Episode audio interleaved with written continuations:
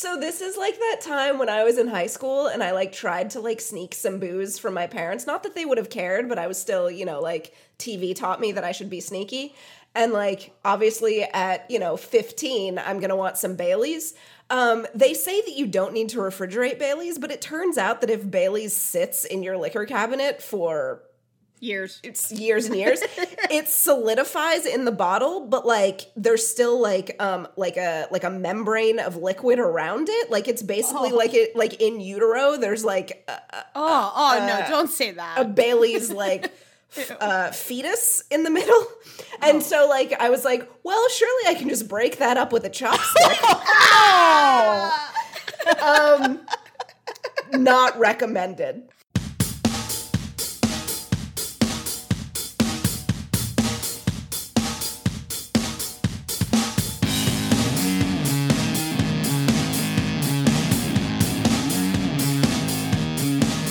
Welcome, everyone, to May Geek Again, a little podcast where we talk about The Hundred and other sci fi nonsense. Um, my name is Jo. I am joined today by Jen.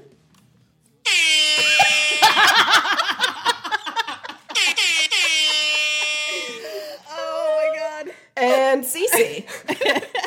Oh, sad. I just get silence. Well- sound effect. You don't get my air horns. No, I, that's my gimmick. Absolutely, but that was just that just was. That's oh, what you- just. Yay! CC's Yay! Yeah, that didn't All right. help, guys. All right, cool. Um, if you're listening to us, you probably found us on SoundCloud or iTunes, but if Did I you don't know, say Sad Cloud? you probably found us on Sad Cloud. SoundCloud, womp No, womp. to this this episode you'll find us on Salt Cloud. the Dead Sea. Um, anywho, uh, you've probably found us. Maybe that somebody gave you a bootleg tape, in which case you can find us on SoundCloud or iTunes. Uh, you can come yell at us on Twitter at May We Geek Again. You can email us um, at maywegeekagain at gmail.com. Not that everyone ever does, but maybe someone will get crazy and decide to do that. Um, how are you guys doing today? oh, you know, it's been a rough week. Salty? It's been a rough week to be a fan of the show.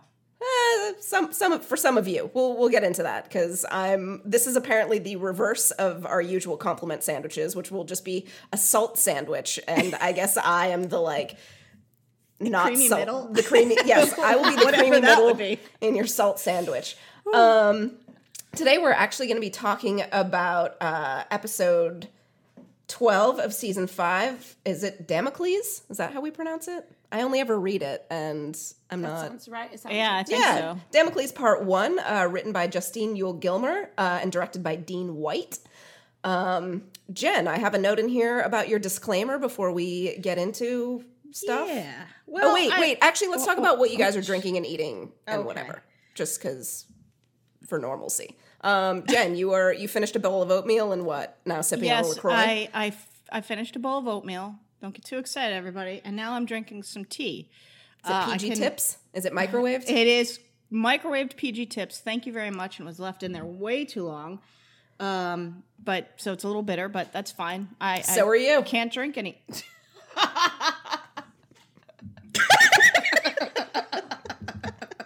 oh, I had to. Uh, Damn it! me way way too long to open the app, but yeah. yeah, bitter just like me. Sorry, I can't I can't drink alcohol anymore because I've got a non-alcoholic fatty liver, and it's it's it sucks.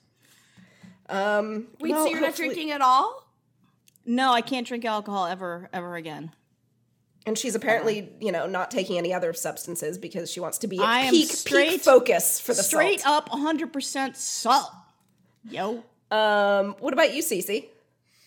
Um, your curse um is still My my effect. curse of IPAs. Yeah, it's still no, I still can't do it. So I'm drinking an Albarino. Oh my god, what if your IPA curse is just you suddenly like your body has changed and now IPAs taste to you like they taste to me?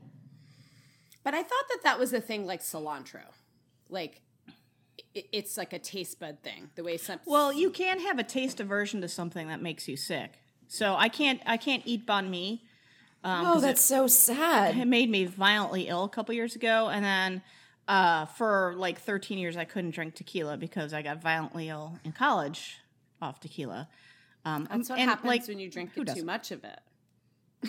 Could you explain the science of that, CC? Please. No, I still can't. I still can't. I still can't drink Jim Beam or any anything that's like whiskey or bourbon. I mean, it's not really losing that much. I- But I'm I am I am a little sorry about your IPA aversion, but it also tickles me greatly. So you know, potato potato. Um. All right. Uh, I am. wait, what are you, are you drinking anything? I have Jo? water and I have my um, substance abuse or, or my pen full of substance to abuse. Um, I may or may not partake. We'll see how this wrangling shit show goes. Um, maybe I'll just like let you guys adrift on on the Dead Sea of Salt, and I'll you know wander off into a cooling know, I- mental space. Yes. I remember when I used to try to wrangle this show. Re- remember when I Oh was my when I was still a part of it? Um, I as a regular, remember. Mm-hmm, as a founding member, founding father, um, and you and Shaheen would just go off, and I would try to wrangle you all, and I just my soul just eventually curled up like a little dead spider, and I was like, "Fuck it, I can't do it anymore." So now you know how it feels. it's terrible to be you. uh, yeah, Yeah, or at least wrangle. Um, it's a bit of a disaster. So now that we've rambled for 45 minutes, um, Jen, what's your disclaimer about about our podcast? My Because I don't even know what okay. it is. Well, I, you know, so I am very, very, very upset um, with the direction this season has taken, and my frustration kind of came to a head and spilled over with this particular episode. Um, but it's been building for a while now, and I am very salty, very, very salty, very, very critical about it. And what I want to make sure that everybody who's listening to this podcast understands is that I have nothing but a thousand percent respect for the effort and talent of everybody involved in the show. Uh, that's the actors, the crew, the writers. Um, so none of this is to be is a personal attack on anybody. And if it if it seems like it is, then somebody reel me back because that that's an improper thing um, because you can be critically salty without being mean and attack people personally. So we're not going to dox anyone. We're not gonna. God no! Don't people don't dox anybody with this show. Don't be a fucking idiot. Um, and the other thing is, uh, what was I gonna say before you interrupted me? Thanks. Train of thought completely derailed. I thought we said that you would not have sound effects control. Look, I have it on my phone. I can't help it. It makes me laugh.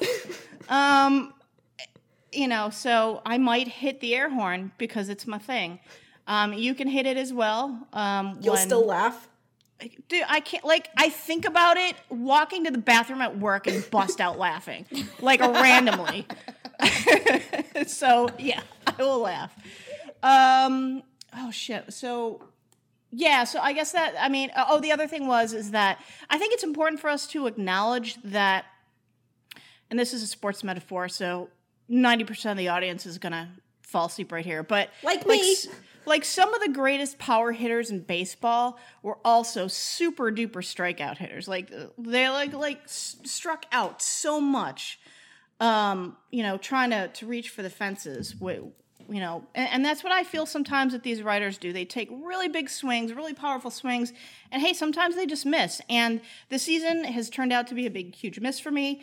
There's stuff I do really, really love about it, especially a, a lot of the new characters. I think the acting is top notch, but just like the story and how some of the characterization has gone gone down, and the and the kind of the conflicts, it's it's gonna be a no from me, dog.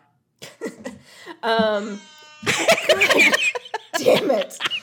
Oh my god, I'm gonna have to get Shaheen to edit all this shit out. But I mean, it's just it's just one of those things. Like I want people to, to realize this is not an attack. This is us being salty because we're in a safe space and and we're huge fans of the show. Like I love this show so much. We do a podcast about it. Right. We do. Po- I have. I've written over 150,000 words. That is a large fucking novel, you guys. On my site, declareshenanigans.com. Plug, plug, plug. Um, doing reviews of this show. Oh, for fuck's sake. My dog.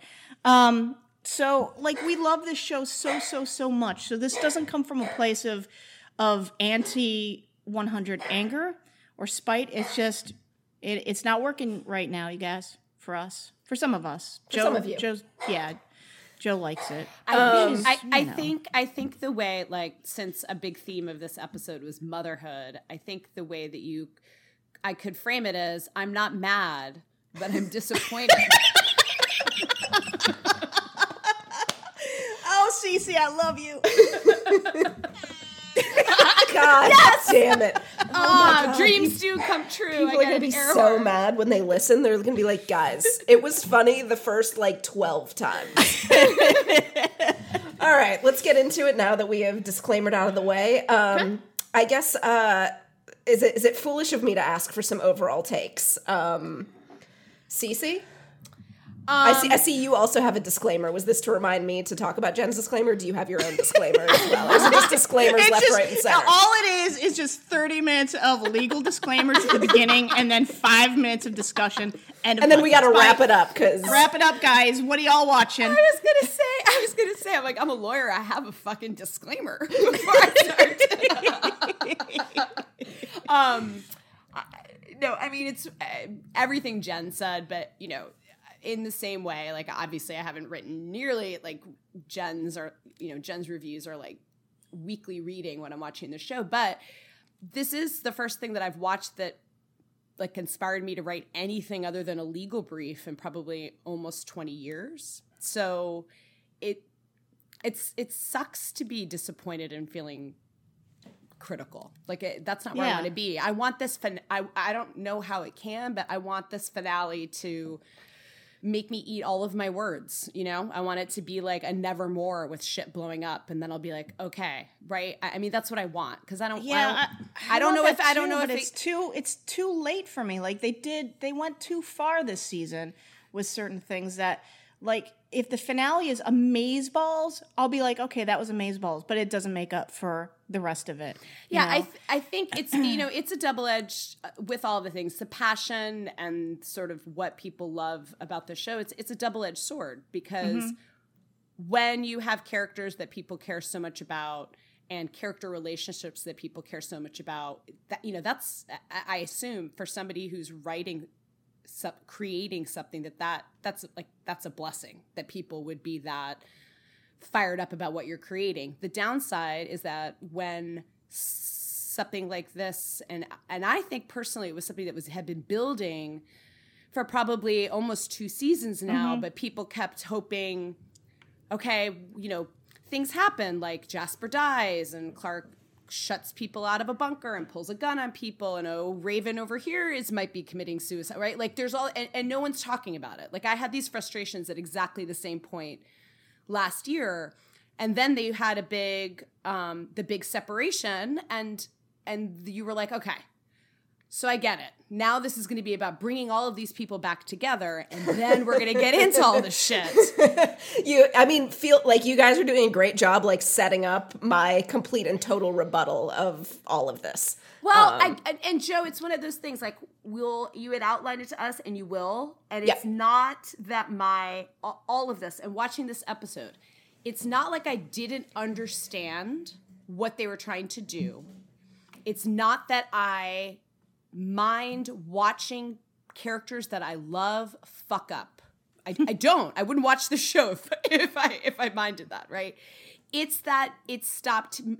It, it was so frustrating to not watch characters exhibiting, expressing in any way emotion that that seems, at least to me personally, makes sense that that the acts that like the choices they're making and the emotional impact it's just not landing at all for the characters on screen that I'm mm-hmm. watching and therefore it's not landing with me.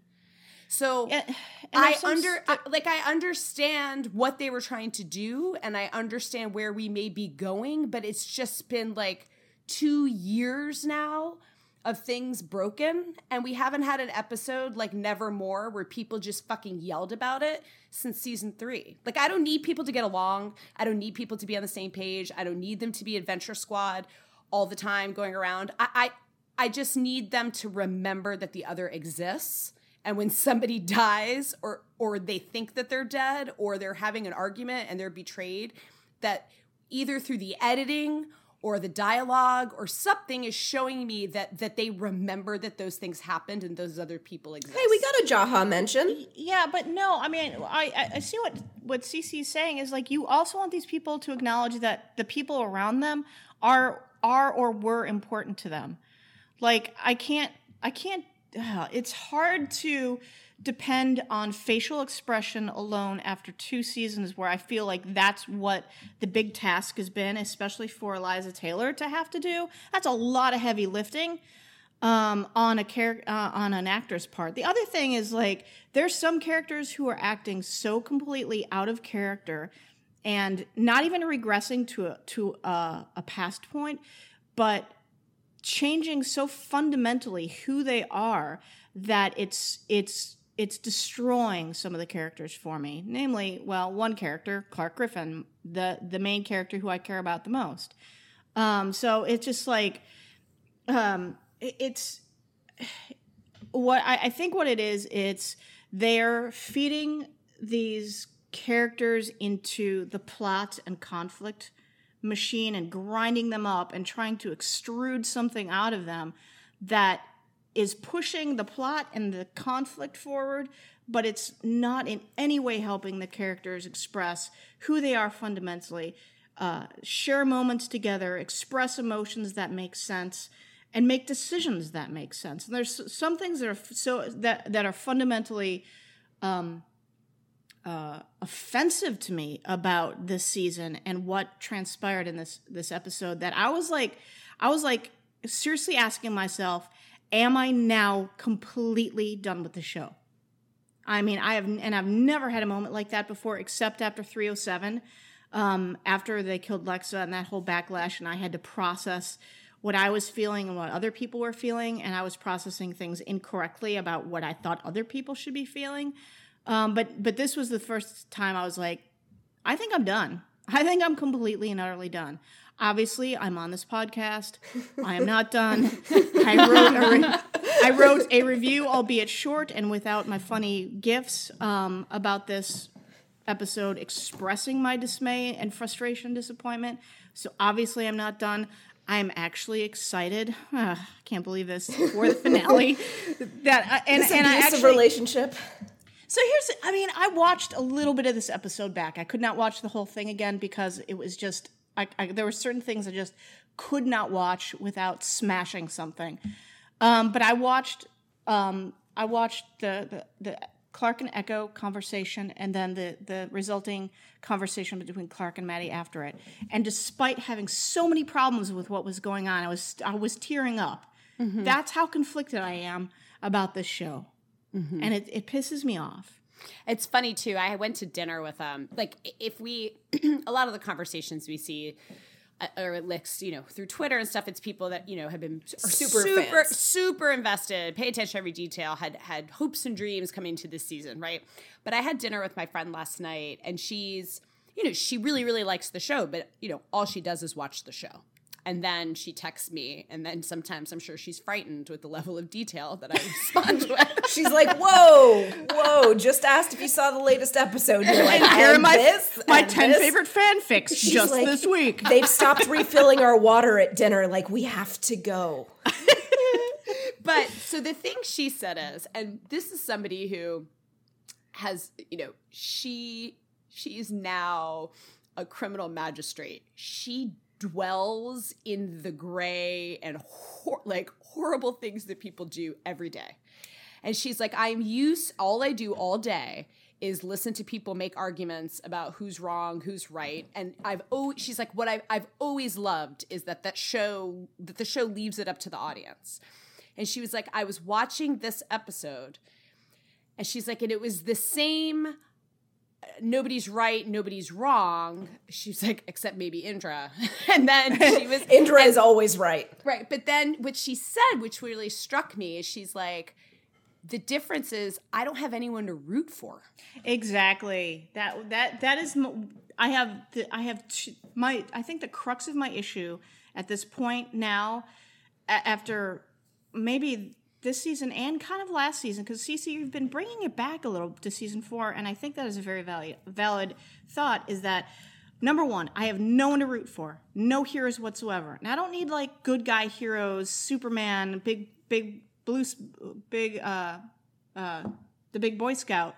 Um, I don't need somebody who has a big red S on their their chest and be the obvious hero. But I have no one to root for. Nobody, not even my most favoritist character in the history of characters.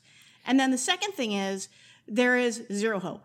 None. None whatsoever. Everybody's and dying. Love is I, dead. And I think, yeah, and I think the reason is the show has always, you know, when we have conversations, the shows have the shows always had your your protagonist, you know, committing genocide or torturing people or doing horrible things, but it was always, and we can ponder what this means about like our psyches, but it was always tempered with that they were that that was despite the horrible things i mean you understood that they were uh, under very difficult circumstances or at least hopefully uh, understood that. Sometimes i think people are like more judgmental of one character or another but what you always saw is that that, that there was love between people that they were fighting for people and when they did those horrible things, uh, you know, it impacted them and they were processing it, right? Like after Ton DC, you had Clarke having those really difficult conversations with Lexa and with Octavia and with her mom, and you saw how it weighed on her. And after Mount Weather, you saw how Bellamy and Clarke were both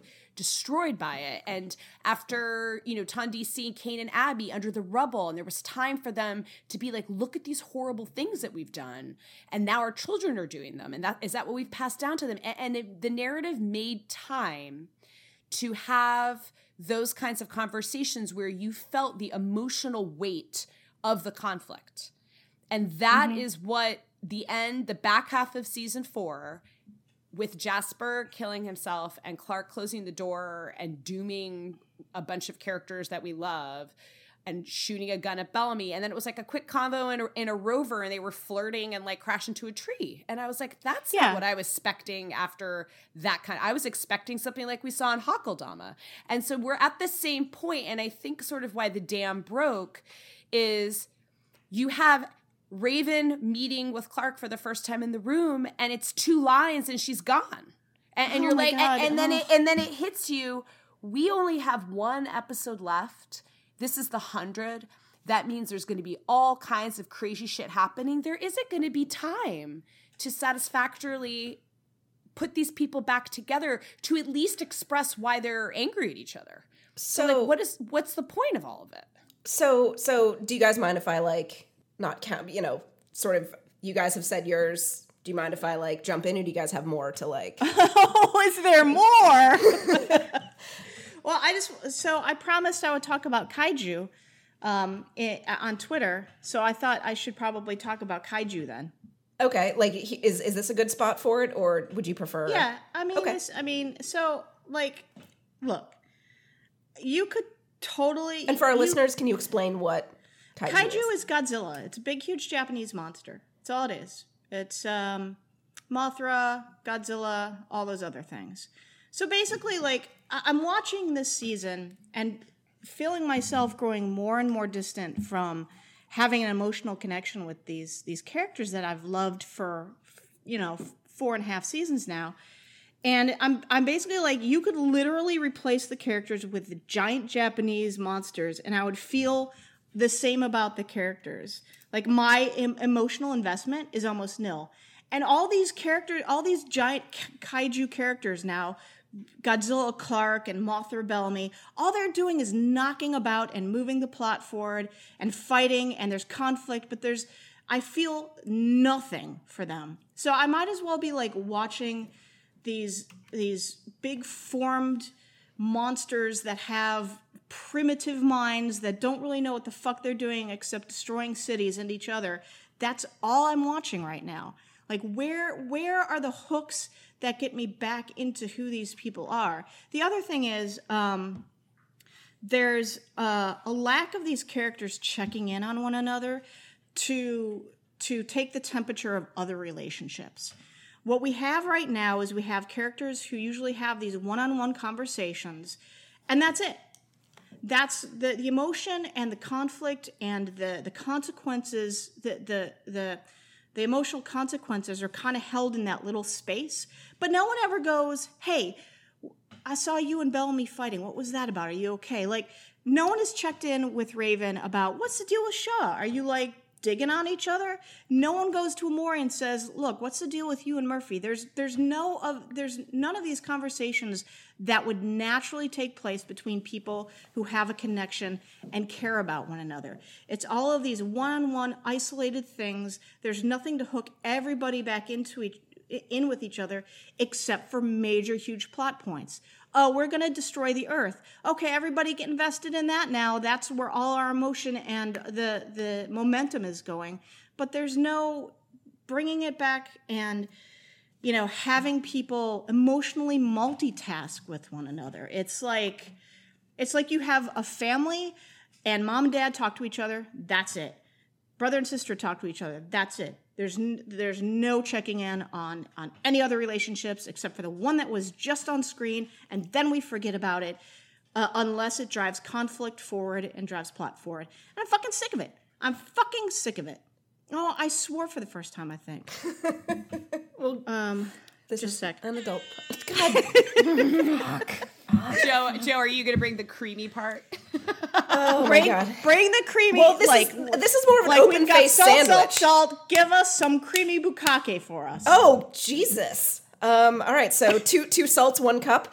Um, all right, so so I, I fully hear what you guys are are, are saying, and like I, I think that some of those criticisms are fully valid in sort of what I'm about to say and sort of my thesis for for for this season. Um, and it's interesting that you guys brought back specifically season season two and season four because we left season four, and I remember that the expectation was awesome. This time, this time jump is going to give everyone time to come back together and remember why they loved each other. Like season one, it's going to be great, awesome. That's what I think fandom's expectation was, mm-hmm. but the way that I see season five, they're not done telling the story that they were telling in season four. They're not done telling the story that started really at the end of season two with where these characters were going. And it was down. They're going down, down, down. It wasn't until this episode that Clarke and and Octavia primarily hit their rock bottoms. And we saw it with Abby in the previous episode, which I think was good because obviously we like we couldn't have all of them sort of exist that way. But basically, everyone's like the time jump, it's going to reset everything. Hooray. No, all that time jump did was either put characters in stasis or give them room and time to sort of really further entrench and dive down even further. Especially true with Octavia, which we did see in the dark year. That was six years of her to just keep going down and down and down. And Clarke, we sort of initially like didn't really realize like at the beginning we're like oh she's kind of disconnected whatever Uh, we didn't really realize that that six years wasn't exactly healing for her she was in a place where it might not have been as obvious, but she was still going sort of on this downward loner spiral that she was going from but way back in season two. And so what happened is everyone's in these, you know, in, in this six year time jump, and Clarke. All she's done in this time is sort of convince herself that she's better by forming, uh, by sort of redirecting her, her, uh, you know, negativity and and sort of uh, addiction and codependence into Madi, which we definitely saw as her, you know, like it has not been great. Um, the thing with Space Crew is that they've they kind of basically had the best option. I, I think we can all sort of agree that like it was way better than being in the bunker, and so we got to Just we, a wee bit. just put just put that out there. Slightly. it like had a gym and Yeah, it's fine. Whatever. They had some algae. Murphy almost died, but he's fine. And so what happened in Space Crew is that we kind of got like a much more natural aging progression of what happens when somebody goes from 18 to 24. In Bellamy's case, you know, a couple years older. Um, You know, you see this sort of maturing. You see like a little bit of changing of who they were and all that. Um, but with Clarke and Octavia, it's sort of the six years just really sort of fermented them. And I think it wasn't until this episode that I kind of was able to really tie it back mentally for, for myself into honestly Abby's storyline, which I felt like we've discussed on the pod and had a lot of frustrations with. Um, because at the beginning of the season, all we knew was that she was this an addict. Um, but we didn't really see of the story from like her sort of point of view and sort of what caused it And now that I look at the show, I'm like, oh, this was actually a story of addiction for all three of them. And so it wasn't until this last episode uh, and then the one before, the Dark Year, where all of those three hit rock bottom. And Kane could actually be, eh, you know, in lumped into this as well because he kind of just got so like myopic with his um with his desire for for Eden and he became obsessed that sort of the collateral damage didn't matter. And so yes, we have this conversation where you're like why the fuck wasn't Raven the one to tell, you know, to get to convince Clarke? Why the fuck didn't they have a conversation?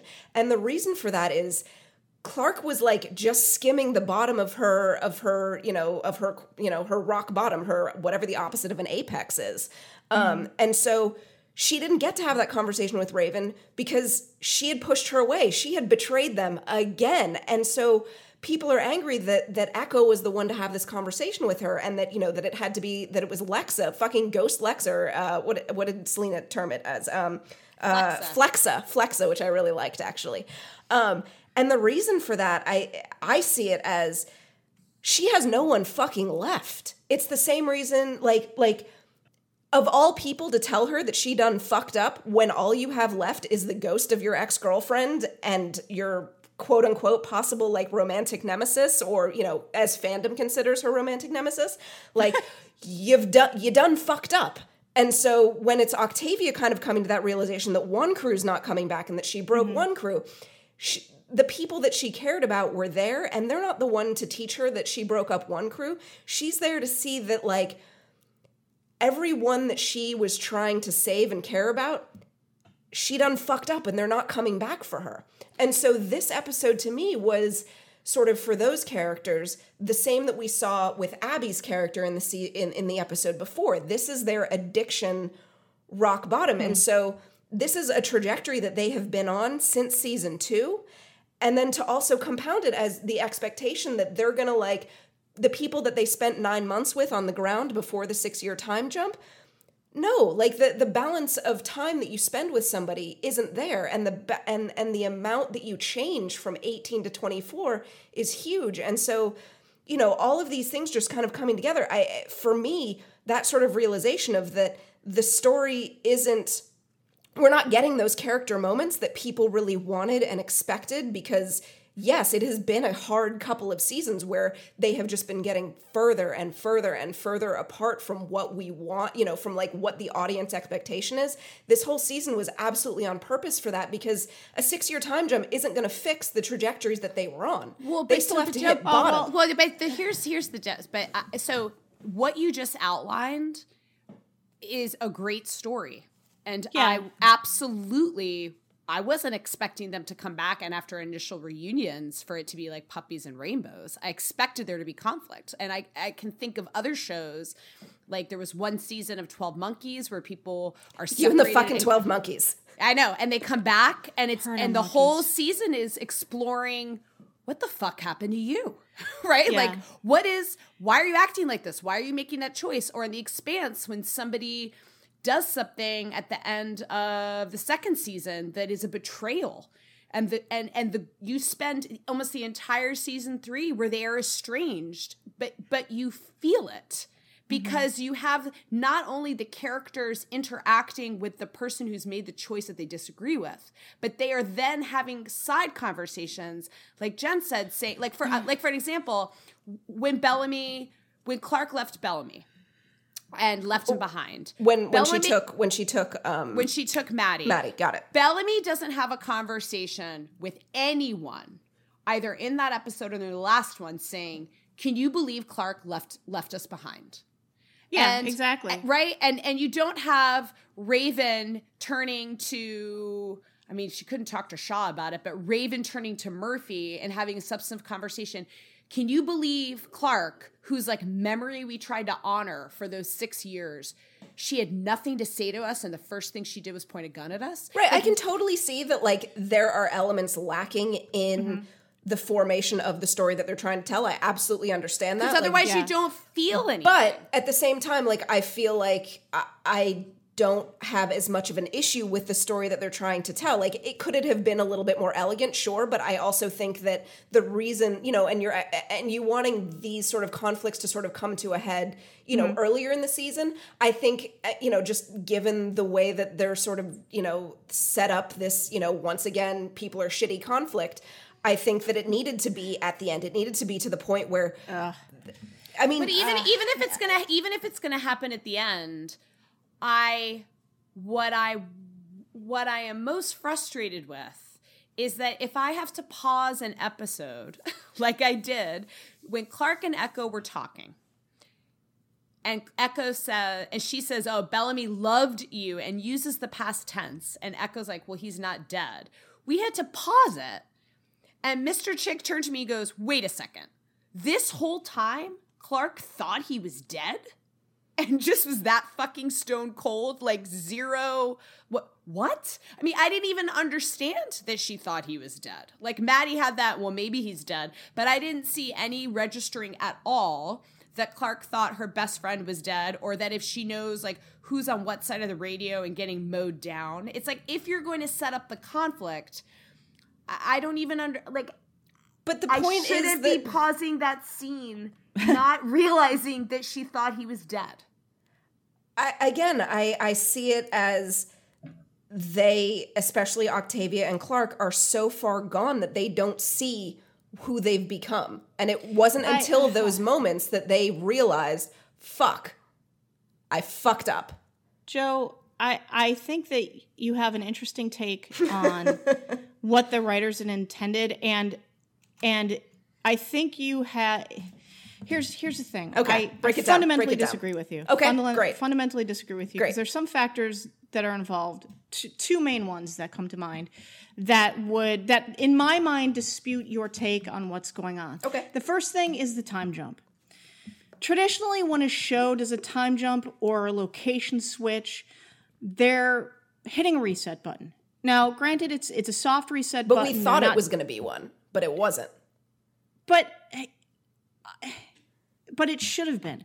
They squandered the opportunity to with that time jump by just continuing on some very frustrating dead-eyed characterizations of some of these these these folks that we've known, you know, for for 5 seasons now. So the time so the time jump is a squandered opportunity. And and the way I read Clarke throughout that time jump, you know, at the end of season 4 when she opens her eyes, I didn't see somebody who was still on downward trajectory. I saw somebody who was almost reborn. Um, she she had established a life for herself, and then we found out she had Madi with her somebody to kind of pour her energy into to to train to um, to educate to keep her company to tell her stories to to, to share her time with and to form a bond with that's that was carried through the very beginning of this of season five. I felt that you know especially in the first episode eden you see them kind of happy and carefree. There's not tension there's not stress. And I don't think they're supposed to be because there wasn't the outside catalyst. There wasn't, she was able to sort of compartmentalize and like push that other stuff aside for these six years and unfortunately develop what, what ends up being like a somewhat unhealthy relationship with Madi that then, you know, spirals out of control once everyone gets reintroduced. And But I don't see. Here's what I don't understand: Why would Clarke Griffin, the person that we've known for four seasons, suddenly develop an uh, an, an unhealthy relationship with another person when we haven't seen her do that with anybody else, really? Besides maybe Finn, because we just didn't like him. because Finn was the worst for all of for all of two for all of two episodes. We have so here's the here's the so the, my first point to dispute you was the time jump. The time jump has to be important. It has to reset things, But it, it- has to be used in that respect. Otherwise, why do it? Why do, you're wasting my fucking time? The second thing was they changed Clarke so fundamentally from a personality standpoint, from a characteristic standpoint this season, and, and it's it's sent uh, it's set it, it- it's it's done some very dangerous and and destructive things to her as a character, um, turning her into an irrational, stupid, impulsive, abusive person towards a minor who makes these snap decisions, who doesn't have room in her heart from, for anybody else, especially the people that used to be in her life and who are so important to her. See, she, people she sacrificed her life for, she thought at the time. Now it's only Madi and turning into her stupid, uh, stupid mother. Like, I, I I don't know how they could have done this to Clarke Griffin and how they can portray this version of motherhood. Both her and Abby mirroring each other's fucking idiot decisions, abusiveness, um, desperation. To me, it just reads as this Well, is wait, but I don't So, so I this don't is actually a good is- time to segue, I think, into the toxic mama bear um, sort of uh, yeah, sphere I mean, that we're talking about. 'cause Like, let's, let's talk about it's that. So, I mean, the minute, the minute that Clarke tried to um, say the password to get the the um, the chip to disengage, and it didn't work because Madi had somehow changed the password. What a hand wave! then she slapped the shock collar onto Madi and actually shocked her. This is not the first time that she's been physically uh, she's physically manhandled and be, been abusive with Madi and completely um, ignored Madi's personhood and her consent for these types of things. I was like, this is not Clarke Griffin. Mothers do not do this. This is uh, an ira- if this is their mama bear version of motherhood, that's irrational, stupid. But she's not supposed to be healthy motherhood. She is specifically supposed to be on this shitty fucking downward spiral that she doesn't realize until this episode. She doesn't I- think. there's nothing nothing in her past has ever culminated. How much do we know about her, the- though? We only know her for nine months. No, I, I understand that. There's a very valid point that we don't know her, but it feels so out of character, so out of bounds for her, and and that they would that they would make her be abusive towards a minor. Look, writers, you can make different choices and still create conflict and drama. You don't have to do this fucking shit. I was so I, I'm not a mom. I have I have two dogs. I have two fur kids. You're not. You're not going to shock collar them. Yeah, I, no, I would never do that. I don't really like kids. I don't understand kids, but I know in my soul that you are not supposed to be physically abusive with minors. You are not supposed to to force them into things that that they have expressly said over and over and over again not to do to them because it would be harmful to them. And the show completely bulldozes that and gives us this weird fucking sexist view of what they think motherhood is. And then people will be like, well, Indra's a really good mom. And I will contend to you that they just haven't had enough screen time with Indra to fuck up her as a mom either. So I, I'm a little bit upset by this, obviously, um, because I got my dander up. God damn it, CC. what, what what what about? CC, you're a mom. You're a mom. Talk to us. This is the only time that I ever want because I don't know if you guys ever had this in college, but like there would be the moms who would go back to school and we would be in class and then there would just they would interrupt to tell a personal story that had nothing to do with anything and it would always start with, "Well, as a mother, I'm like, shut the fuck up." That is not mother. relevant and I know that this 15 minute dog leg that you're about to take us on is also not relevant, but you think that it is because you're a mother. Anyway, now's your time, CC. That's how.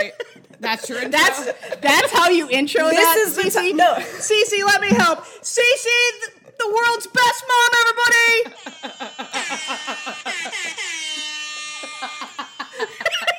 you got, you got, in stereo. horns, in dude. stereo. oh my god, people are gonna hate listening to this. All right. so Um, give, give us your real mom perspective. So, I uh, I will say we had a really Mr. Chick and I as because I don't think I think that this is about a parent, right? Like I I I kind of I don't know the whole like mama bear uh, like I my husband and I were both watching it as parents and we were both just like I felt like every 30 seconds we were pausing it to stare at each other with our mouths hanging open when Not sexily though. I just I just want to be clear. Like I don't know what you're into. God damn it, Jen. That's that, those are the sexy air horns. Uh, okay, but I mean, we were we were so um and so I don't want to be like the mom in your college class, but like watching. No, no, that this is a the one time it's valid because Oh, oh, it's relevant. This is the one time your opinion as a mother counts. Yeah, every other time, shut it. Thanks so much. um, so when we were watching it, it's like particularly like when you're watching it, I can't help but put myself in the shoes of the parent and picture my child in the shoes of the child. Right? I mm-hmm, mean, that's mm-hmm. just how we do it when we're watching it. And so it is I don't want to be presumptuous, but like as painful as it was for you guys to watch that, we were just like aghast at it to think that you would do that to your child. Now, Yeah. now I don't want, you know, I've been thinking a lot about this this week.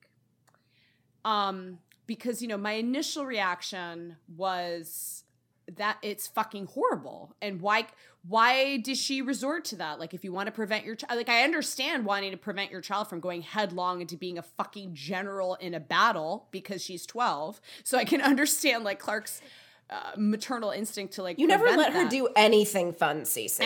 but but you know could they have done could they have done something like clarke chains her up and clarke locks her up something that is preventing her from ex- yes preventing herself from exercising her free will which is part of being a parent if Yeah. you think it's going to be unsafe. But was it but was it crossing the line that was abusive. And so that was my first reaction. Now i had been thinking about it a lot. And this show has always tried to push you to the most uncomfortable place. So like every moral dilemma whether it's mount weather or like every you know it's if you were watching your mother be drilled down and about to be killed in mount weather would you pull a lever and kill hundreds of people right? It's always pushed in those uncomfortable places to make you be like would i do that?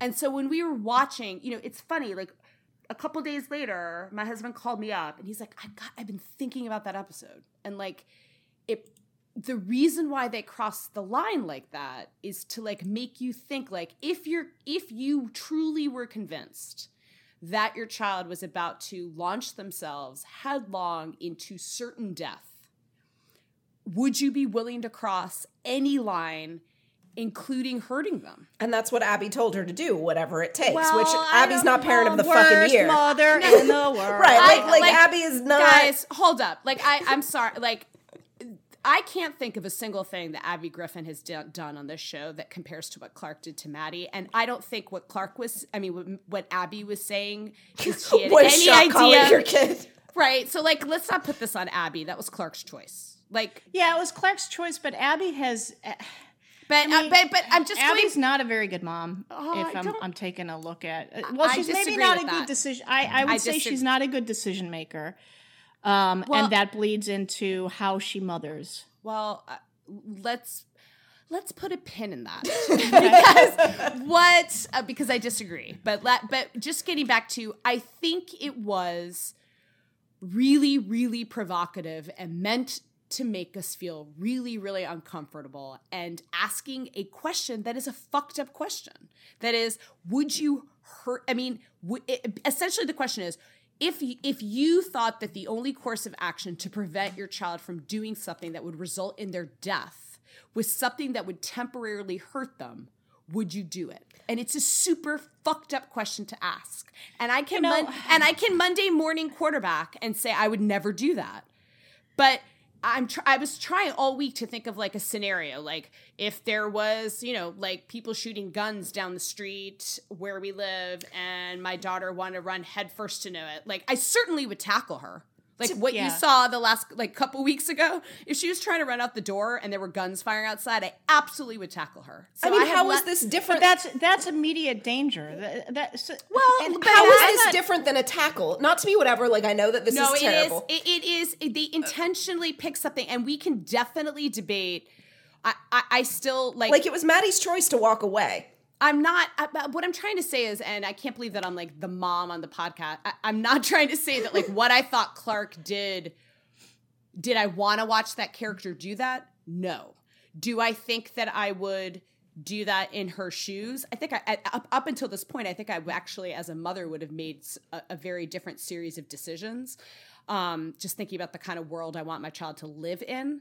But um, the whole point of it is to make us really, really uncomfortable and make us stop and think and say, there are some lines that shouldn't be crossed, even if it results in your child's death, and that means hurting them and it was. I mean, really this is fucking. Clarke I wish I, Griffin I, I rock wish I could give them that much credit. I really wish I could. I really wish I thought that was a conscious decision on their part to go. Let's ask this really, really uncomfortable question. I think this was done not to be punny, but for shock value. I, I don't. I mean, I wish that I could do like a, show- a depressed air horn. like the show has made some very questionable choices around some very very important topics that lead me to indicate that they haven't done the depth of consideration that they need to do in order to justify some of the decisions they make i will take us back to season three and um, on murphy and ontari um, a situation that was coerced sex, which is obviously rape, that was never, I don't think they ever looked at that and said, let's push this envelope. I'm sorry, guys. That's my, uh, Emmett's. Is there a bird so- or a squirrel? So salt, they're so salty too. They're so salty. There's people outside. oh well, There's fuck like those car. people and Oh, the car. Oh, it's, oh, it's the UPS oh, guy. Oh, fuck that guy. Well, Yeah, Jen, bringing- Jen and Jen, there. I mean, makeup. there continues to be consent issues in this episode because Echo Yeah, asserts exactly. she asserts just- she knows she did it of her own free will, and Maddie's mm. like, I did it of my own free will, and I'm like, yeah, but you were 12 and alone, 12, and in a you room weren't with given- two adults. Yeah, and what wasn't giving all, given all the information to make an informed choice, regardless of whether she's twelve or not. Like if you if if if Bellamy and Gaia had given that choice to an adult, but had left the the pertinent information that oh yeah, Octavia is probably going to kill you, out of it.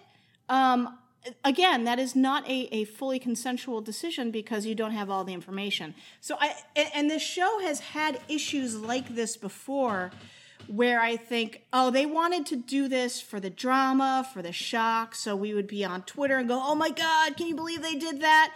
Because I think one of the things that they really, especially Jason Rothenberg, God love him, but I think he loves to get a reaction out of people. He wants that All press is good press. It, well, yeah, I mean, he wants that quick hit that that you you're not going to be ready for this, guys. And I'm just like, you know what? I, would be ready for something different because the choices that you sometimes make in these situations that are delicate and have and resonate into the real world a little bit um, can be very very damaging. I don't think you need to depict a child getting hurt on TV in order to um, in order to keep them from making bad decisions, to protect them from themselves. I, But and I realize I mean, that it's I think- supposed to show Clarke Yeah. going as as as deep into rock bottom as possible. If that's your take on it, to me, it's just you. it- You just can't do that in uh, in media right now it, for the same reason that you don't willy-nilly use rape anymore it can't be this this shock value to to motivate or drive another character towards action or No, decision I- that's just- and that's that's a fair point because it's the same as I mean, hurting a child because it helps you understand Clarke Griffin's uh, bottoming out of her character arc is the same as raping a female character so that it furthers a male character's arc. And that's a really that's a really good point. Now, if they were going if they were you know, I was trying to give them credit for trying to push a, a super uncomfortable, like moral question. Um, what was lacking in particular in the resolution of uh, between Madi and Clarke is I never heard Clarke say out loud that what she did was, Was wrong. wrong. and ask for Madi's forgiveness and an acknowledgement that it was, you know, I hurt you. I don't think I- that she regretted it yet, though. I don't think that I think and my hope is that, you know, assuming that we are moving upward now with Octavia and Clarke that they have bounced off the bottom and are hopefully going to climb their way out, whether or not it's this episode or I'm uh, this coming episode which I think hopefully we'll get a little bit, but I know that Jason has his all of his boom moments that he needs to do. I do sort of expect that season 6 will be the things that we thought were going to happen in season 5 but, that's what we keep. The problem is that's what we, keep, hoping. Pushing but, but yeah, we keep pushing. Uh, we keep deferring this satisfaction and where we want to take the story because we keep apologizing for the decisions they make. They're they're so I mean like it feels like the middle of this season, the middle of last season, there was a lot of stuff going on, but no one was actually going anywhere. There was no forward momentum. There was no change. There was nothing fundamentally different about the state of where people were. And and, with, and specifically, maybe, like, eh, not we're not. You're not talking about plot. You mean like with in relation to each other.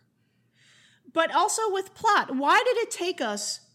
Uh, see, four five, six, seven, eight, nine, ten, eleven. That's it's, but I, I Why did it take us eight episodes to go from Polis to well, Shallow Valley? I know, but I mean, here's the thing. I, I actually don't. I mean, if you go back and you look at all of the past seasons, uh, season t- season two had the same thing. Like it was constantly trying to figure out how we're going to get into Mount Weather, and you don't get there until the finale. The difference is that in season two and season three, you had these kind of almost like mid-series finales. Yeah, you had these ups and downs throughout the season that that you know you'd you'd climax. You had for Finn one dying line, and Lexa dying. Finn dying, yeah, Lexa dying, like um, uh, Lincoln dying. Like you had these ups and downs throughout the season that carried the the momentum of the story forward. And now it's just like it goes up and then it stays, there's a plateau and then it spikes at the end of the season. Great job, everybody. Wasn't that the best finale? Like, it, it, it I, just it doesn't work for me I, as as a story flow. I will say that as a woman who's a mother, that while as a mother, as say, a mother who is also a woman, I'm saying that for you, Jo. Um, that thank you. Well, because no, I'm I, am i am sorry. I, I didn't mean to be like. Re- what I was trying to say is like it, it's both a feminist point of view that I I hope that I would have regardless of whether or not I have children is that while I appreciate exploring the lengths that a parent will go to to keep their child safe and I think that's actually you know and, and how that changes you as a person and it's something that I wish that I saw more realistic and nuanced portrayals of in entertainment. What I am sort of sitting with at this point in the season, I don't know if there's somebody in the writer's room who's a mom or not, who's bringing that perspective of having to juggle many different competing priorities, many different relationships, lots of different stressors. It's not what Clarke Griffin's dealing with in these scenarios, mm-hmm. but mothers have to deal with a lot and yeah. portraying them as irrational, emotional, unable to see the forest through the trees. It's it's just kind of gotten to a point that it's a little demoralizing to watch. It, it's and it rings sexist to me. It really does. It it brings into the kind of the old stereotypes of motherhood. I, I definitely hear that. I, I think mm-hmm. I would feel more like that if we hadn't have started this entire series with Bellamy acting kind of in the similar vein as a male parental figure. Um, but it is a really interesting like worldview, and maybe maybe I'm just being naive. I mean, this show takes place in heightened stakes of survival, and, and maybe that is how we would act. But uh, you know, the idea that uh, even if I had to make a choice for the survival of my three children and leave all everyone that I have ever cared about in my life, I just don't think it's a realistic portrayal. That even if I would make that choice, and we're going to go through that thought experiment, and, and if I would ultimately be like, yes, I ultimately would let the you know everybody I know go for my three children, I sure as hell wouldn't be like stone cold about it.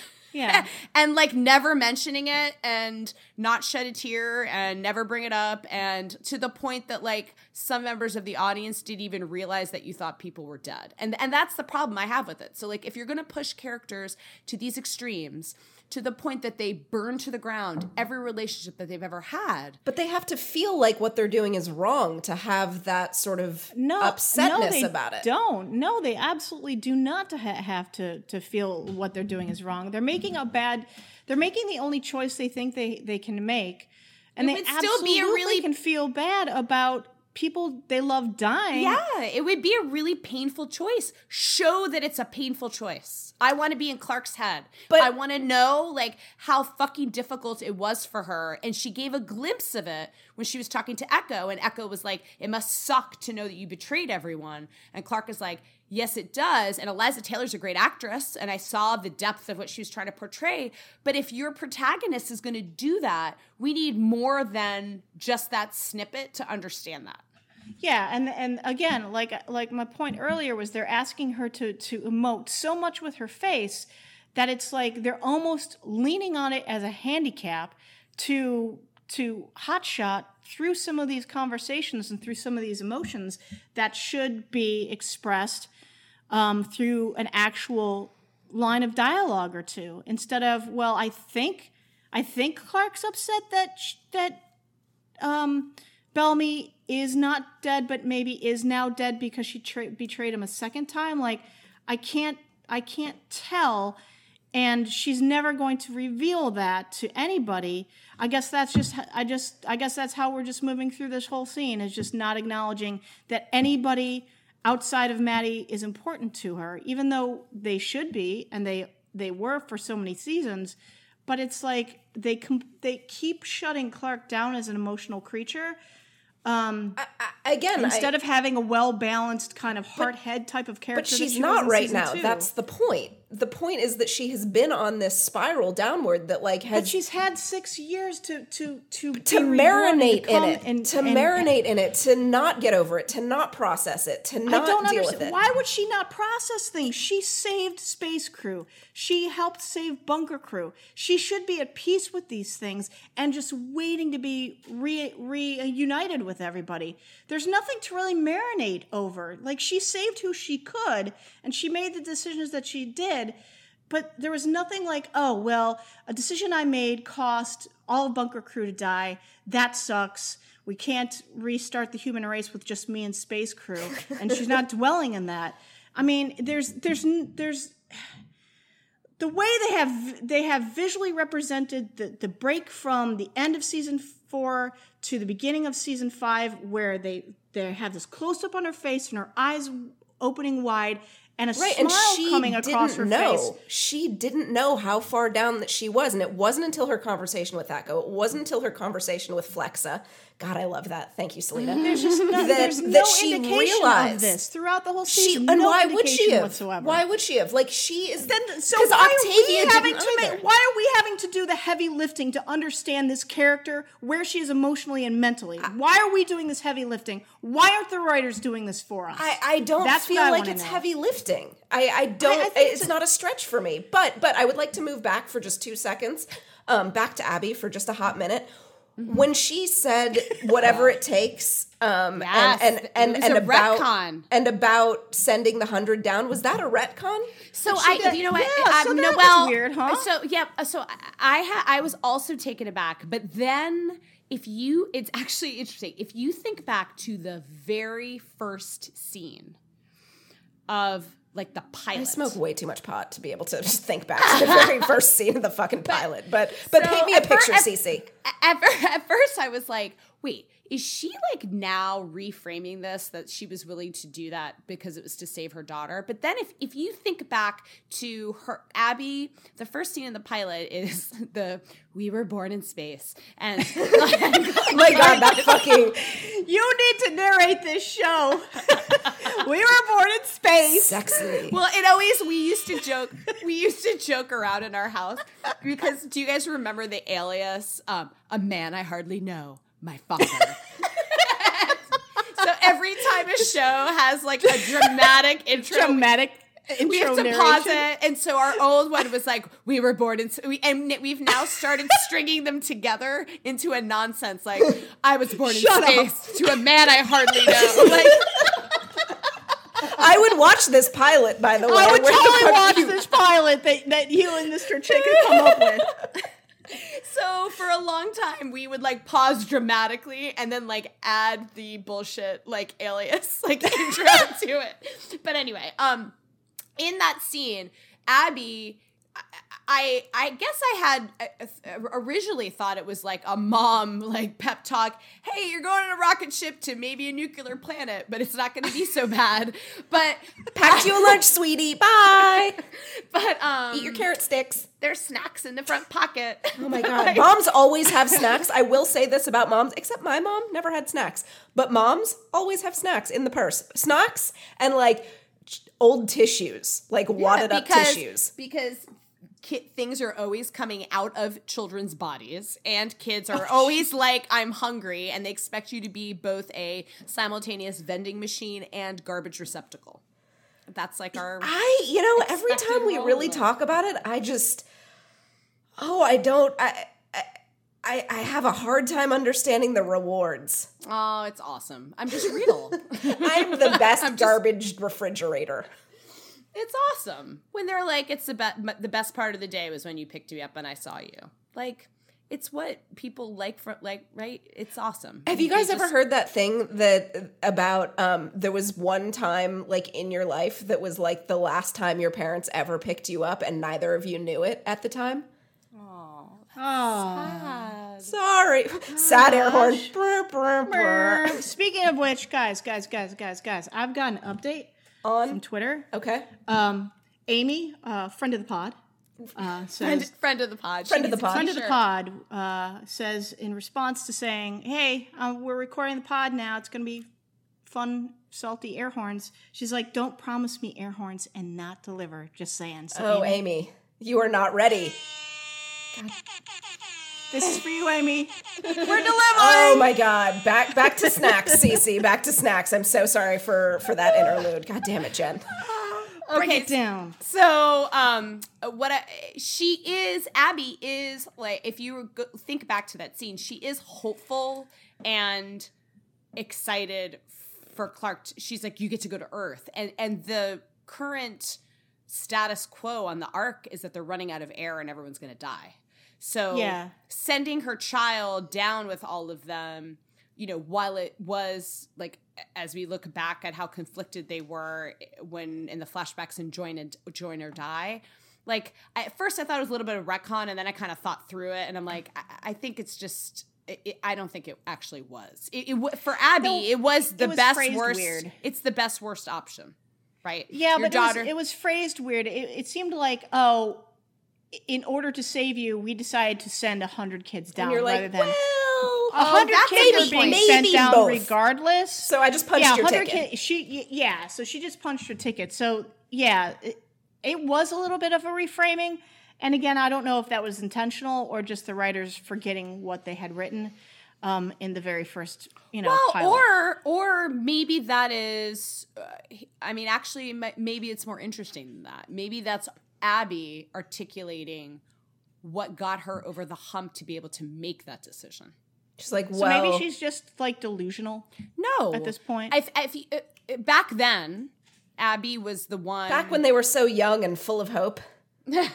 back well i mean she clearly disagreed with kane and jaha in sending them down because you remember in the flashback how pissed she is at kane like you got your extra air and she's like so pissed but maybe she was just articulating like the reason why i was able to do that and do that horrible thing is because i was motivated to save you and the alternative was clarke staying in a prison on a dying ark with no air Yeah.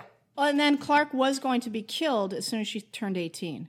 I think you get well. so it was not going to be is what I- great either way. This is what I get mixed up on the books and the show. The the I Uh, the books don't, yeah, the books don't matter. Throw them well away. no I'm no no no no what I'm trying to your say is. I'm no no no yeah meaning did I get this from the show or did I get it from the books in Did I get it from some fic about a cave where people banged? no that's on the show you don't need a fic for that that's just on the show um no meaning Sex that you cave. got retried you went to trial at 18 And then they were probably going to float you. I feel like Um. Yeah. There was no way they were. There was absolutely no way they were going to let Clarke live why because of what she knew. Why did they keep them locked up? Like, uh, uh, just real quick diversion. Like, so you go to trial at 18. So what? They keep you in jail for however many years that takes? Like, that just seems dumb.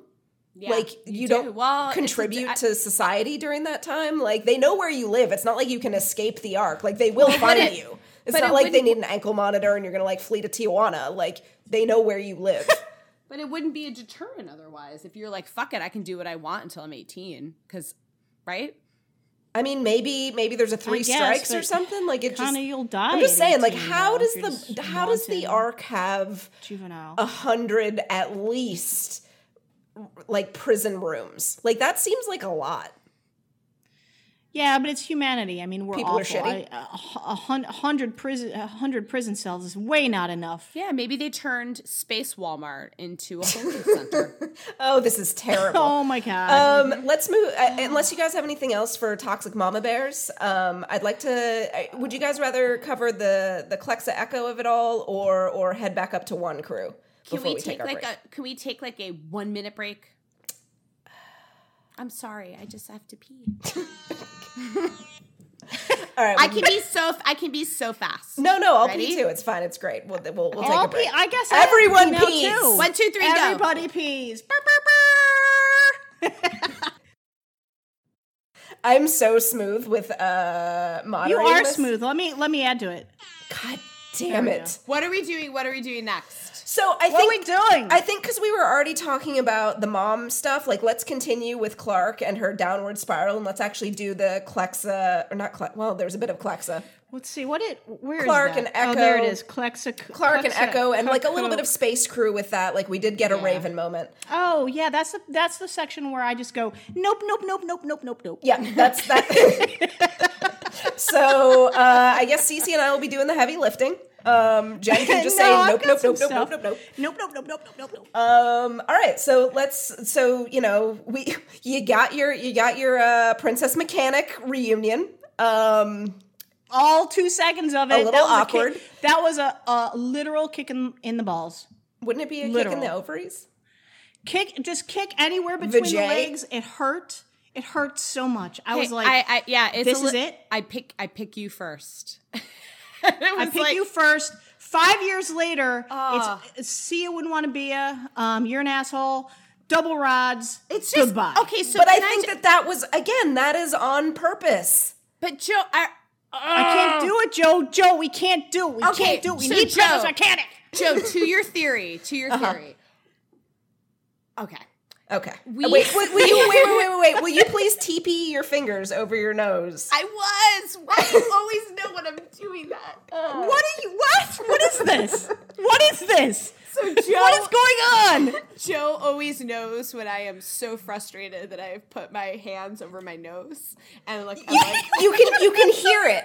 Like you can hear it. Like she like teepees her fingers over the bridge of her nose, and like it makes a little bit of an echo sound like this. right now. Yeah, exactly. Why do you do that? because so so I have in person been on the receiving end of this, and so like I recognize You're like, what is that? What are you doing right now to your face? where you're just like you, it's it's your it's your like I'm gonna I'm gonna zen I'm gonna breathe and then I'm gonna explain to you why you're wrong, and so CC, did did you ever do that in court?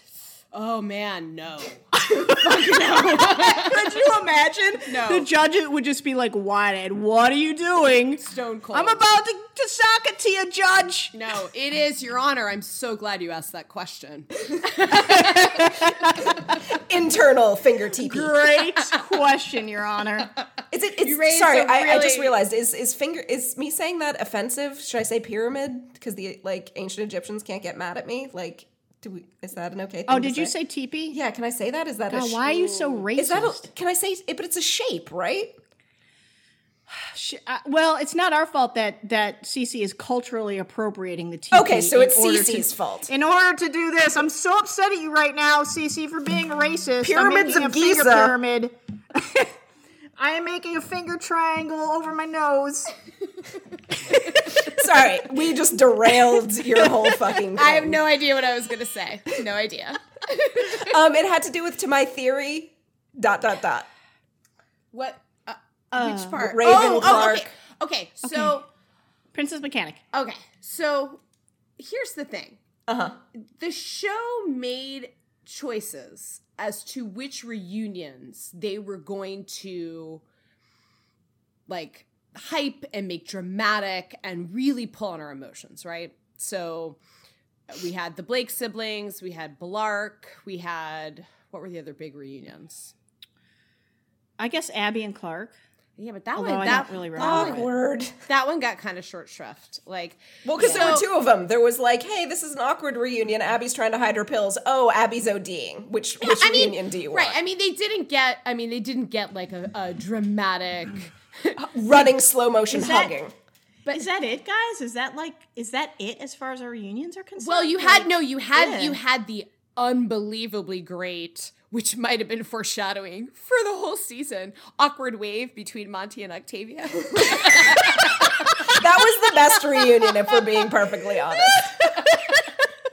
hey. that that just cut that is like that's like the promo of the whole season. Well, no, no, no, no, no. Waving from great distance. no, no, no. So I the one that I did see was the screen capture of of Bellamy saying to Miller, "So much for the hundred. And it was like, is this supposed to be super meta? Season five. So much for the hundred. no, but so I'm so parched with all this salt. uh, even But my Abby, electrolyte count, fantastic. But even even Abby and Clarke got a scene, right? So you Yeah. have you have a relationship that has gone back to was it like episode six that Raven landed on the ground? Again, I have no short term memory. It's Twilight's yeah. gleaming. Oh right, it was four. Right, five or four. She lit five. She lands on Um, the ground. Right, it's episode five. She lands on the ground, and they're trying to stop them from doing from doing the calling. From the culling. So you have a relationship between two characters that are beloved by the audience. Yes.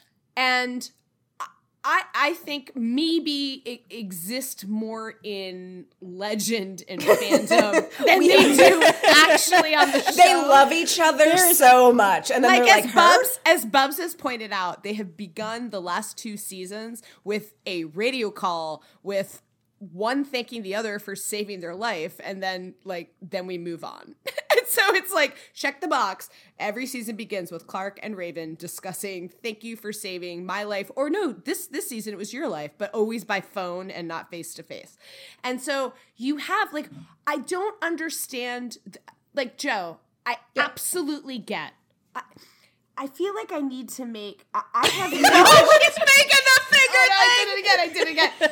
I have zero. Now you hear it though, right? Oh no! I, I oh now I have to put my hands on my lap, and I can't because I can't talk without my hands. Um, I have zero. I- I just want to be clear. Like I have zero issues with people doing shitty things or conflict or people not getting along. Like give it to me. Like that's what I wanted this whole season to be: is people being like, "Who the fuck are you, and why are you doing this?" What I have a problem with is how have Clarke and Raven, if they're going to finally come across each other's paths, and we're going to wait until the penultimate episode of this season, it better be more than two fucking throwaway lines, and, and one is betraying the other, and then it's out of sight, out of mind. Like, but Exactly. what? Uh, And I'm not I- saying I I liked I liked the Clarke and Echo conversation. We will talk about it in a minute. I don't even mind the Clarke and Flame conversation. I just want Clarke to also talk to other people who she's affecting and are fucking pissed at her. And But that the that's the- audience has a history and a relationship with. I don't mean that I want them. If Raven's like, Clarke, what the fuck? Why are you betraying us? And Clarke's like, I can't talk to you right now. And Raven, this isn't about you. And they leave and Raven's pissed. That's fine. I don't need a resolution. I just need a recognition that they had a relationship and that it affects each of them. But I think That it's the- supposed to be that jarring. It's supp- you're supposed to want that and wonder what the fuck is happening because we're about to see Clarke hit like her rock bottom. Like I, I, I, I again, I don't I, think I, don't, have think- issue with it. I don't think what CC is suggesting, just adding a little bit more No, meat I'm- to it, is going. I'm not to saying it would be harmful. make it less effective. I'm just saying like I don't need it. I don't need it for this story that I I, do. have I accepted. do. I needed I do. it. That's okay. Jo, That's you're okay. fired. You're fired from your own podcast. I need more Princess Oh, Mechanic. thank God. I need more Raven this season. What the that fuck with Ravens? around Shaw, who I have zero investment in. I don't even know what his deal is. Like, like oh, it's fine. I'm so but frustrated listen, like with it's that. it's fine. It's fine. Like Shaw is like seems like a good guy, and you had Raven Reyes Nookie watch, and I'm glad that like she's like. I- I don't have any objection to like other than it was super fast, but like I Like, just real want. fast. But Raven Reyes, like I mean, I I had uh, Raven Reyes should have more to do than just flirt. Yeah, Yeah, That, that's mean- an issue, but we'll cover that in our kitchen sink segment. I- Is so is Raven is Raven just like an urban legend at this point? Raven's Like, bangs are. Oh my oh don't oh Did you guys? So Those when are bangs. What so bangs? un, unrelated, I don't- unrelated. When when Raven was um like doing Madi's collar and she like told Shaw to like put up the light, like get the light on her a little bit better. Did you guys like? Maybe it was just me, but Jen, I know how you you probably like the Fifth Element. Do you guys remember Aziz Light in the Fifth Element where? The dude was like trying to like uncover the hieroglyphs, and like there was a kid trying to shine light on it, and all he kept saying was Aziz Light. Do you guys remember that? No. no. Man, there goes my I've 90s never movie seen it. reference. How have you never seen the Fifth Wait, Element? how have you never seen the Fifth Element? I know. You know why? Um, when did that come out? 97, I think. Yeah.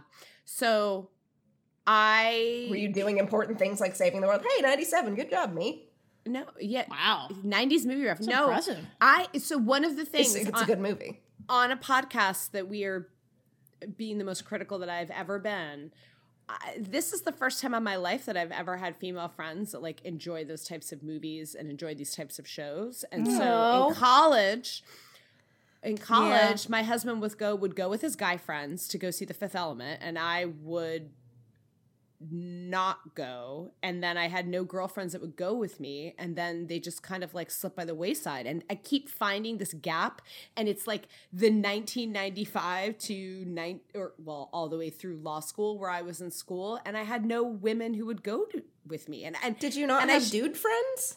well but the dude friends would go with each other. And like i But then they if- weren't your friends. Well, I mean, looking back, I, it's something I'm grateful for. Like, which let's just bring something positive and nice into the podcast. I'm, I'm really grateful. I'm, I'm taking a note of what time this happened just so we can, you know, have I'm on really, record. I'm really grateful that I finally found a group of women that love dragons and spaceships and time travel and the post-apocalypse as much as I do. I really because Oh. I was always on my own. Oh, Yeah. That, Did this I get sweet? What the fuck happened? I feel uncomfortable. My pits are sweating. I've- Is this Plot emotion? twist. Plot twist. I guess I, I guess I don't feel so weird about like growing up and having guy friends coming out of college when I moved down to Houston and just be like, okay, I don't play, I want to play Magic the Gathering, so I'm just gonna go to game store or comic book store, and not realizing how weird it was at the time for random old girl to wander into a game store and then I, I've had these same friends now down here for like 20 years so we went to go see matrix fifth element all those things so i'm, I'm like Like the first Matrix movie was fucking awesome. yeah, we. I think we saw the first Matrix like five times. Oh yeah, in the theater because it was oh, unbelievable. we were all like, "This is the best thing ever." I, I don't I don't I did not meet fellow geeks until I was practicing law. And all and all lawyers are just trying to escape from their reality. And so that means watching a lot of science fiction and I think I think this television. is actually a really really good conversation to have in another podcast about women and the relationship with Oh, I with thought- genre stuff. Oh, I thought you meant like teen like or ooh, Oh, wrap that. it up, teen. Yeah, no. Oh no no Edit no no that. no! I'm I'm talking about genre stuff, our relationship to it as women, and how we kind of came out, um, kind of as a group of women because And like we're all I'm- like old, not to Yeah. be whatever. Like we're well, all. I, uh, so I'm in the I'm in the middle of writing a, a blog piece. It's been in the works for like a year and a half about what it's been like to be a 46 year old woman who grew up playing with Star Wars toys and Mm-hmm. collecting comic books and having to have been in the closet for about 20 years and what it means now even with even with toxic men gatekeeping um, like with gamergate and comicgate um, what it means now as a woman to be able to kind of revel in this shit and being able to go see shit like Wonder Woman on the big screen and you're just like, fuck, it's awesome to be alive and I can like talk about my comic books and nobody thinks it's weird anymore. I think like that would be- be a fun combo for us all to have. Yeah, I, I it would probably have to be multi-part because I think it would be good to have you know a lot of people that we you know smart folks that we talk to. Um, but yeah, no, not only not be- only that, and this is uh, well, Jo would be like, "You're not allowed to talk about this on this podcast." Ooh, but I'm excited. What's forbidden? What? what- I well, no, this Go is, on. This is gonna be the most disappointing topic that you've always Jen and I are forbidden like, ever. Um, no, Can't it- wait.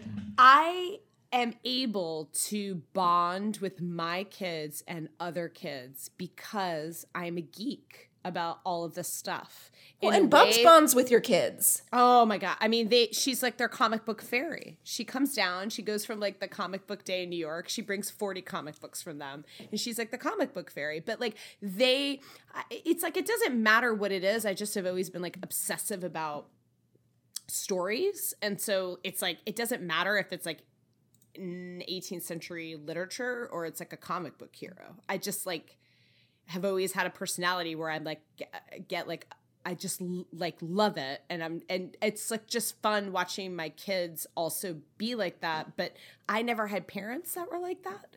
So uh-huh. it's just something to like bond through. Like I we had the most hilarious conversation. I think I don't think you guys were on Slack about they were like what is something that you really really really really really loved as a kid? And I was uh, that we don't know because like they know Star Wars and all that. And I was like, I really loved He Man and She-Ra, like a lot. Like came home every day after school, watched them play with the toys, all of it, and they were like, "Well, what is that?" And so like tried to like Oh. explain it and then show them the videos of like the She-Ra origin story like movie because you know it like kind of came up at Comic Con that there's going to be a new She-Ra. Yeah, there's a new She-Ra, and boy, are the man babies pissed. Oh my gosh, you guys, design. you guys were not on Slack. Did you? Did I tell you my kid's reaction to that photo? Um, so I showed them the original He-Man and She-Ra, and there's a hilarious video that is like an incest shipper's dream, where I went back and watched this video, and I was like, oh my god. There was a total fucking incest vibe with the two of them. It's like she wakes up in bed, he's like dreaming about her. They like find each other, they like ride a horse together. She's like in her nightgown. I'm like, what the fuck? I said it to Bubs and I was like, can you this is incesty, right? This isn't just like the goggles. Because Bubs know- is Bubs can sniff out a pervert. Look, Bubs is like, if you need, if you need, you need a, a third party view. if like, yeah, like Bubs is like, I don't know, PhD in this shit. Bubs was like the entire PhD video is is is basically like she's reaching like at the end after they ride the Pegasus up into the air, the magical creature spins around in circles like they achieved orgasm. Like- it's so fucked up. It like totally. I'm like, this is He Man and She-Ra. Like what? I'm like, and they're twins. Bonus. Like So, on that note, maybe we'll wrap it back to uh, the hundred. the hundred. Oh, that's what we're talking about. Apparently, All I right, don't know. let me get my salt levels back up. Yep, yep. Get get get balanced. me Um, this lick this is a basically an Epsom salt block of bath. I'm salt. gonna leave this convo, this this podcast, and just my joints are gonna feel delightful. Um. Okay, so r- we talked about Raven. Um. Let's let's I guess talk about the the sort of actual conversation, the Echo and the Lexa. I'd like and the, the echo Madi. conversation with with Clarke. Me too. How how how were your guys' Bellarke reads on this? Like Jen, you are not a Bellarker, and I'm not a CC, you Bellarker, are a and- Bellarker. it to me it's like it's fairly odd like this conversation made it really clear to me that Clarke doesn't have romantic feelings for him in any sort of way shape or form that she's expressing at all because she's like you're good for him and he's good for you and that was like done with that i'm like i, I don't wait. know like I, you can't have a love triangle if somebody is If one person isn't with- playing. yeah, it just it just seemed weird to me because at the beginning of this season and the way that that um, characters have referenced their relationship to one another, Clarke and Bellamy's, Bellamy's relationship to one another, it comes across as weird because I thought, okay, they're obviously telegraphing Bellarke is going to happen. Um, and then they kept running out of runway to make it happen. And then this conversation was so um, weirdly desexualized in, and deromanticized in any sort of way. I didn't get like a weird vibe out of it at all.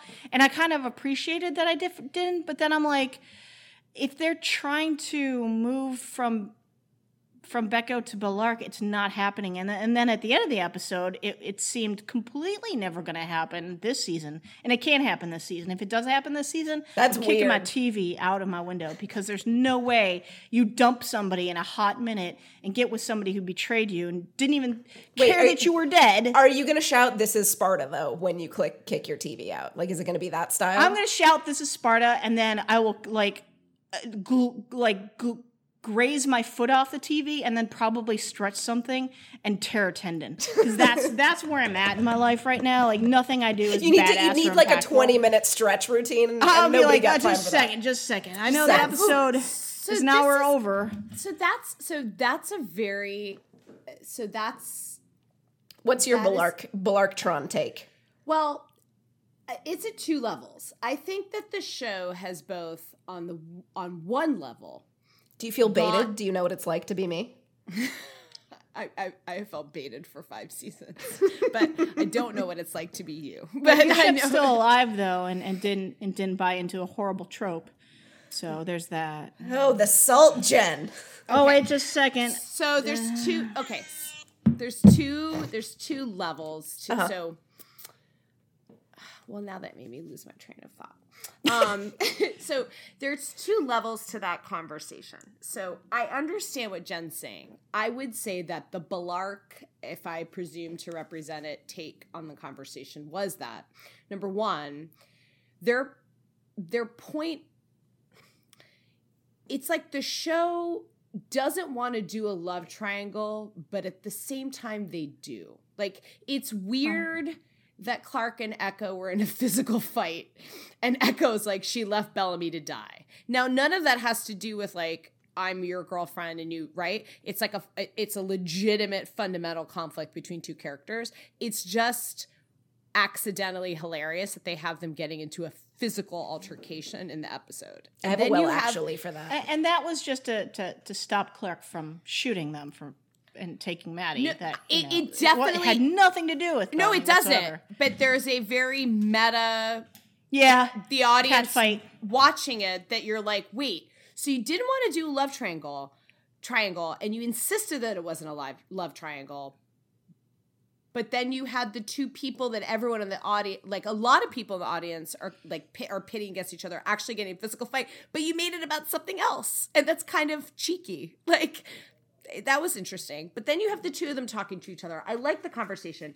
I've seen some really interesting points. Number one, that Echo went from being in a position of total disadvantage. She's tied up. She's about to be executed. Um, the minute that she stops talking, right? So what does she do? She pokes at what she knows is Clarke's vulnerability because she's a spy, because this is what Echo does. Like, these are her skills. And so she is able to turn around that entire situation by getting to Clarke through her whatever she feels for Bellamy. It could just be that they're friends or whatever it is. It is curious that it is his current girlfriend doing it, right? But she gets to her by flipping it around. Um, you left Bellamy. Oh, but by the way, he's alive. That's when the whole scene starts to change. She says he's alive. She makes eye contact with Madi. Madi looks at her. It, that's it's. And when Clarke says go save him, it's not them. It's not their friends. Like it's a really interesting and adult, complicated way. All of and she trusts Echo with her kid. She has never trusted anyone really, like apart from saying Right. Bellamy protect her. It's and uh, then so in, in in other words, what I'm trying to say is, I think that they maybe one of the things that they actually were able to execute in this episode is that I never felt more secure that they were tr- getting at Bellarke actually happening. And yet felt like they didn't pit two women against each other which is a very hard thing to pull off. So like I'm not saying I'm like this build up this season has me excited. It curiously has never been more plain on the page, and yet I'm not excited. And so I don't mm-hmm. know what to do with that. But a scene where Echo turns around the conversation and what emotionally breaks Clarke to change her course is pointing out that Bellamy's still alive and then making eye contact with Madi and then Madi having a conversation with Clarke through the flame and through Lexa's saying, Don't make the same mistake I made because I loved you and I betrayed you. And then uh-huh. she tells Echo, Go save him. Like, it's Bellarke as fuck. like, so, right? I mean, Even Lexa ships Bellarke. I mean, well, she noted. I maintained it would have been a good OT3, but you know, we never got that. Let me ask you guys a question. When, Are you are you wrangling now? well, uh, f- fuck if I have to. po- it's post time jump. Post time jump Jen. I want I want to I want to ask you guys while we're talking about um, this whole thing. Do you guys think that when Echo refers to Madi as Heda, that that that's the moment that Clarke can go back to and realize that using that title, Echo using that title with Madi means that Echo views Madi as her commander and is loyal to her. Is that why she trusts Echo so much with Madi? Or does she trust um, Echo because she's with Bellamy and she trusts Bellamy with Madi? I mean, I, I, I'm trying to figure out why the switch happens so quickly that Clarke is willing to trust Echo with the most precious thing in her life right now that she's, you know, that they've deconstructed her character over. I, I just, I'm, I'm trying to get a read on that, and I want you guys' opinions. I think for go ahead, CC. Oh no, no, Jo, you know, you got. Um, so I think I think it's both for what you're saying. Like I think that, you know, i- i- if we if we look, you know, if we look at Bellamy and Echo as you know a couple, you know, then obviously she trusts Bellamy. Like so, yes, she is going to trust Echo, and then the Heda thing definitely helped. And then I also think that a lot of it had to do with being in the room during this moment of breakthrough for Clarke and like the way the sort of calmness that echo exuded like during their conversation though i really did love the meta the other meta call out of uh clarke being like oh you just just following orders then um because that was something that we all complained about or i didn't complain about but you know people dislikers of echo complained about so i like that meta line. But I, as far as your question goes jen i think it was a combination of those two things and then also you know being in the room and being this sort of stable person unconnected in a lot of ways to Clarke's situation and sort of being this um, almost a neutral party even though that's kind of silly to say because she is with with Bellamy and she was super pissed at Clarke for trying for betraying and putting Bellamy's life on the line. But at the same time in terms of just Clarke she is this sort of smart neutral party. And I think that like finally Clarke saw okay, I need to be able to start relying on people if this is going to happen, if and their this is going to interests work. and their interests are aligned, uh-huh. right? I think, And plus, Echo's a badass fighter. Like, that's a pretty safe place to put Madi. Yeah, I mean, I, I, there is a very, it's really interesting, and maybe we should give them. I, I mean, I thought the writing between that that scene between Echo and- and Clarke was great. Like the "How's your head? How's your head?"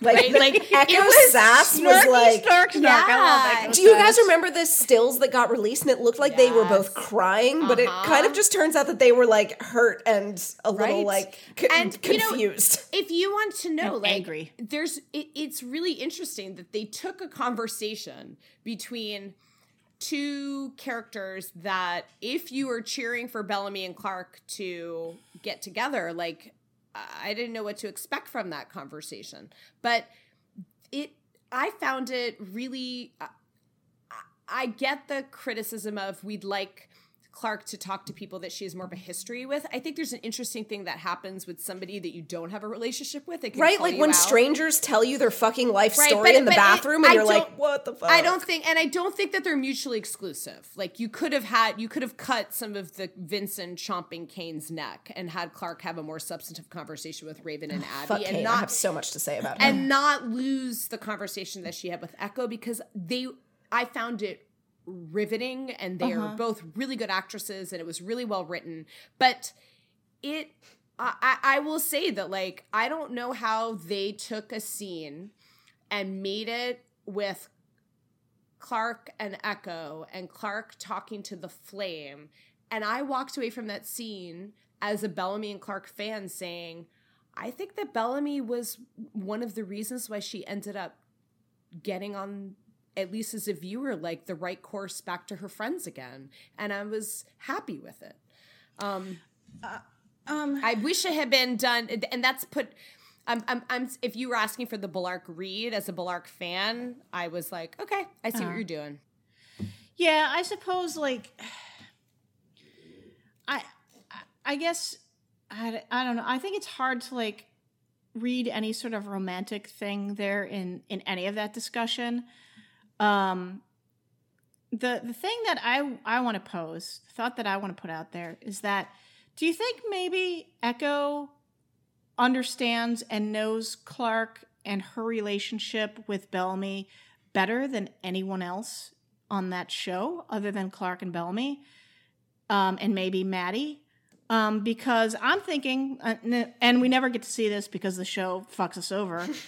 Um, six years in space, you'd think that Bellamy would have had a conversation with Echo, or more Or Echo would have been like, "So you're staring out that window again, huh?" Yep, like, what you looking at? I would think that It's their date night. Their date night is that they go and stare at, at right and a, Earth. di- and a different show would have had her say how like how you betraying the person and, and maybe some and you know i would like to see some of that but like did you really leave the person behind to die that it it took him years to get like he never got over it and he like Yeah. tried to live in your memory we don't get those man like we don't or we haven't yet gotten that like payoff of the, even the glimpses that we saw when Bellamy and Raven were talking to each other, like Bellamy was still crying about leaving Clarke when they were on the Eligius ship, and that's six years later.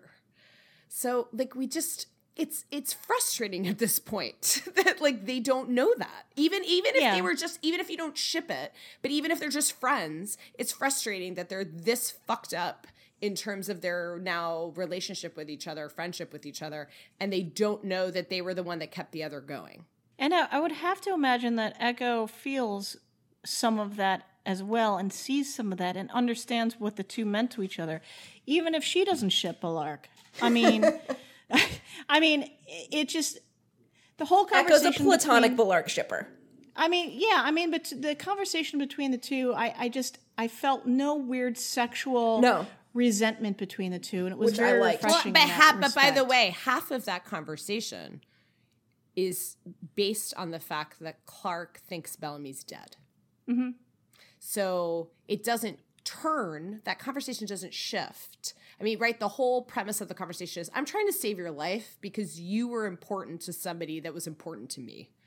And then the whole thing shifts and starts getting emotional when Clarke realizes, wait a second, he's not dead. So there's still something I can do about it. Yeah, if only Bellamy was important to Clarke before Echo was important to Clarke. So weird. Or Echo is important to Bellamy. No, I'm saying like, why is Echo suddenly important to Clarke because Bellamy cared about Echo? Like Well- nobody is important to Clarke except for Madi at this point. Well, I- so odd. Uh, yeah, like right, she left the person. Well, oh God, that makes my brain hurt. She left the person who's important to her behind to die, but now she's trying to save the person who is Because she hit important to rock the person. bottom. you and your rock Rock bottom, bottoms. Jo. You're not. You are not getting off. You are not moving off of this. Okay, I know. I have my theory. Jo, so Yeah. when you were okay, so let. Okay. Did you have anything? So that's the Echo Clarke conversation. Did Yeah. you have anything to add to it? Otherwise, I really want to hear your take on the uh, Clarke Madi Flexa. Flexa. The flexa of it all. Nope, nope, nope, nope, nope. Um, like I'm torn. Like on the one hand, like I totally get what they were trying to do, and I think that under my thesis, having dick, having um, you know, basically a non-entity despite what Madi's, you know, insistence that they're real are, you know, but if we are just like, okay, this is, you know, something that Madi is communicating with from beyond the grave. Um so odd. those and Echo of all people to be the one to sort of car- call Clarke on her shit because there is no one left. I thought it was great. Um, a little, you know, it, it it's a little weird in terms of how much they sort of merged Madi and Lexa together. I have a lot of questions about the A little flame. weird? Uh, yeah, I I have a lot of questions about the flame itself. like, why the fuck wouldn't Clarke have been in the flame as well? Like, I feel like we need they for as technical as the flame is, they have not done a good job. I think Clarke we need a is in the flame. We need a tutorial. Right? This like where's my where's my quick start guide with like the IKEA guy, like and him like making a sad face when you drop everything on a hard surface. Um so I, I I wanted more of that. Um and then my only other issue was like the com- the comparison of familial to romantic love. Oh, God, As as a, as a no. Clexa shipper, Never, ever. hearing hearing Clarke say I loved her so much, like that was great. That was but important. I love you more, so much more. Where I'm just like, so much more. Three point seven.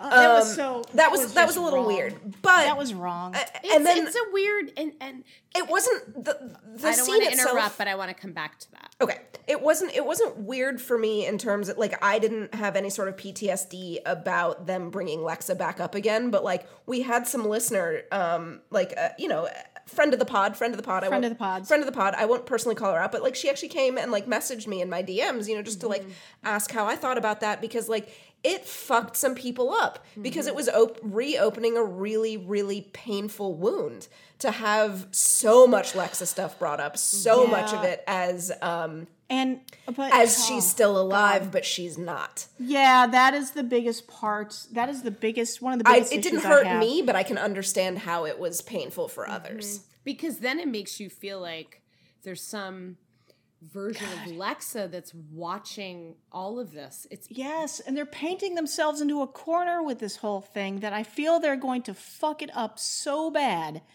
that they're going to just kill people all over again. I mean, uh, well, Jo, did, did you have other things to say? No, no, that was it. Go ahead. You had. So you had I the whole mean, thing. there were parts. So we, I went through like such a roller coaster of emotions. Hey, just what Jason said this episode was. Okay, well, ha- no, he said it was the top. The, the top of the roller coaster. I maintained that it was the bottom, but you know, what else? well, so we. I um, maintain that I got thrown off the roller coaster, I am suing. This is the worst game of roller coaster tycoon. injury. So, Yeah. so this is how that this is how that Rickety scene thing. went. This is how that scene went down in my house. So, Okay. it they start talking, and she Clarke says the love is weakness line, and then uh, Madi says all commanders but one, and we paused it, and we were like, "Oh, are you?" No, you're not. No, like we're not. Are you fucking kidding me? No, you're not gonna do that. Like just like disbelief and like discomfort. Like, oh my god, we're gonna fucking do this. And that and and like that when it got to the actual point, which was a really poignant and I'm there may be some Bellarkers who would be super pissed at me for saying this, but like I thought a very poignant and like full of regret and adult message. Not only in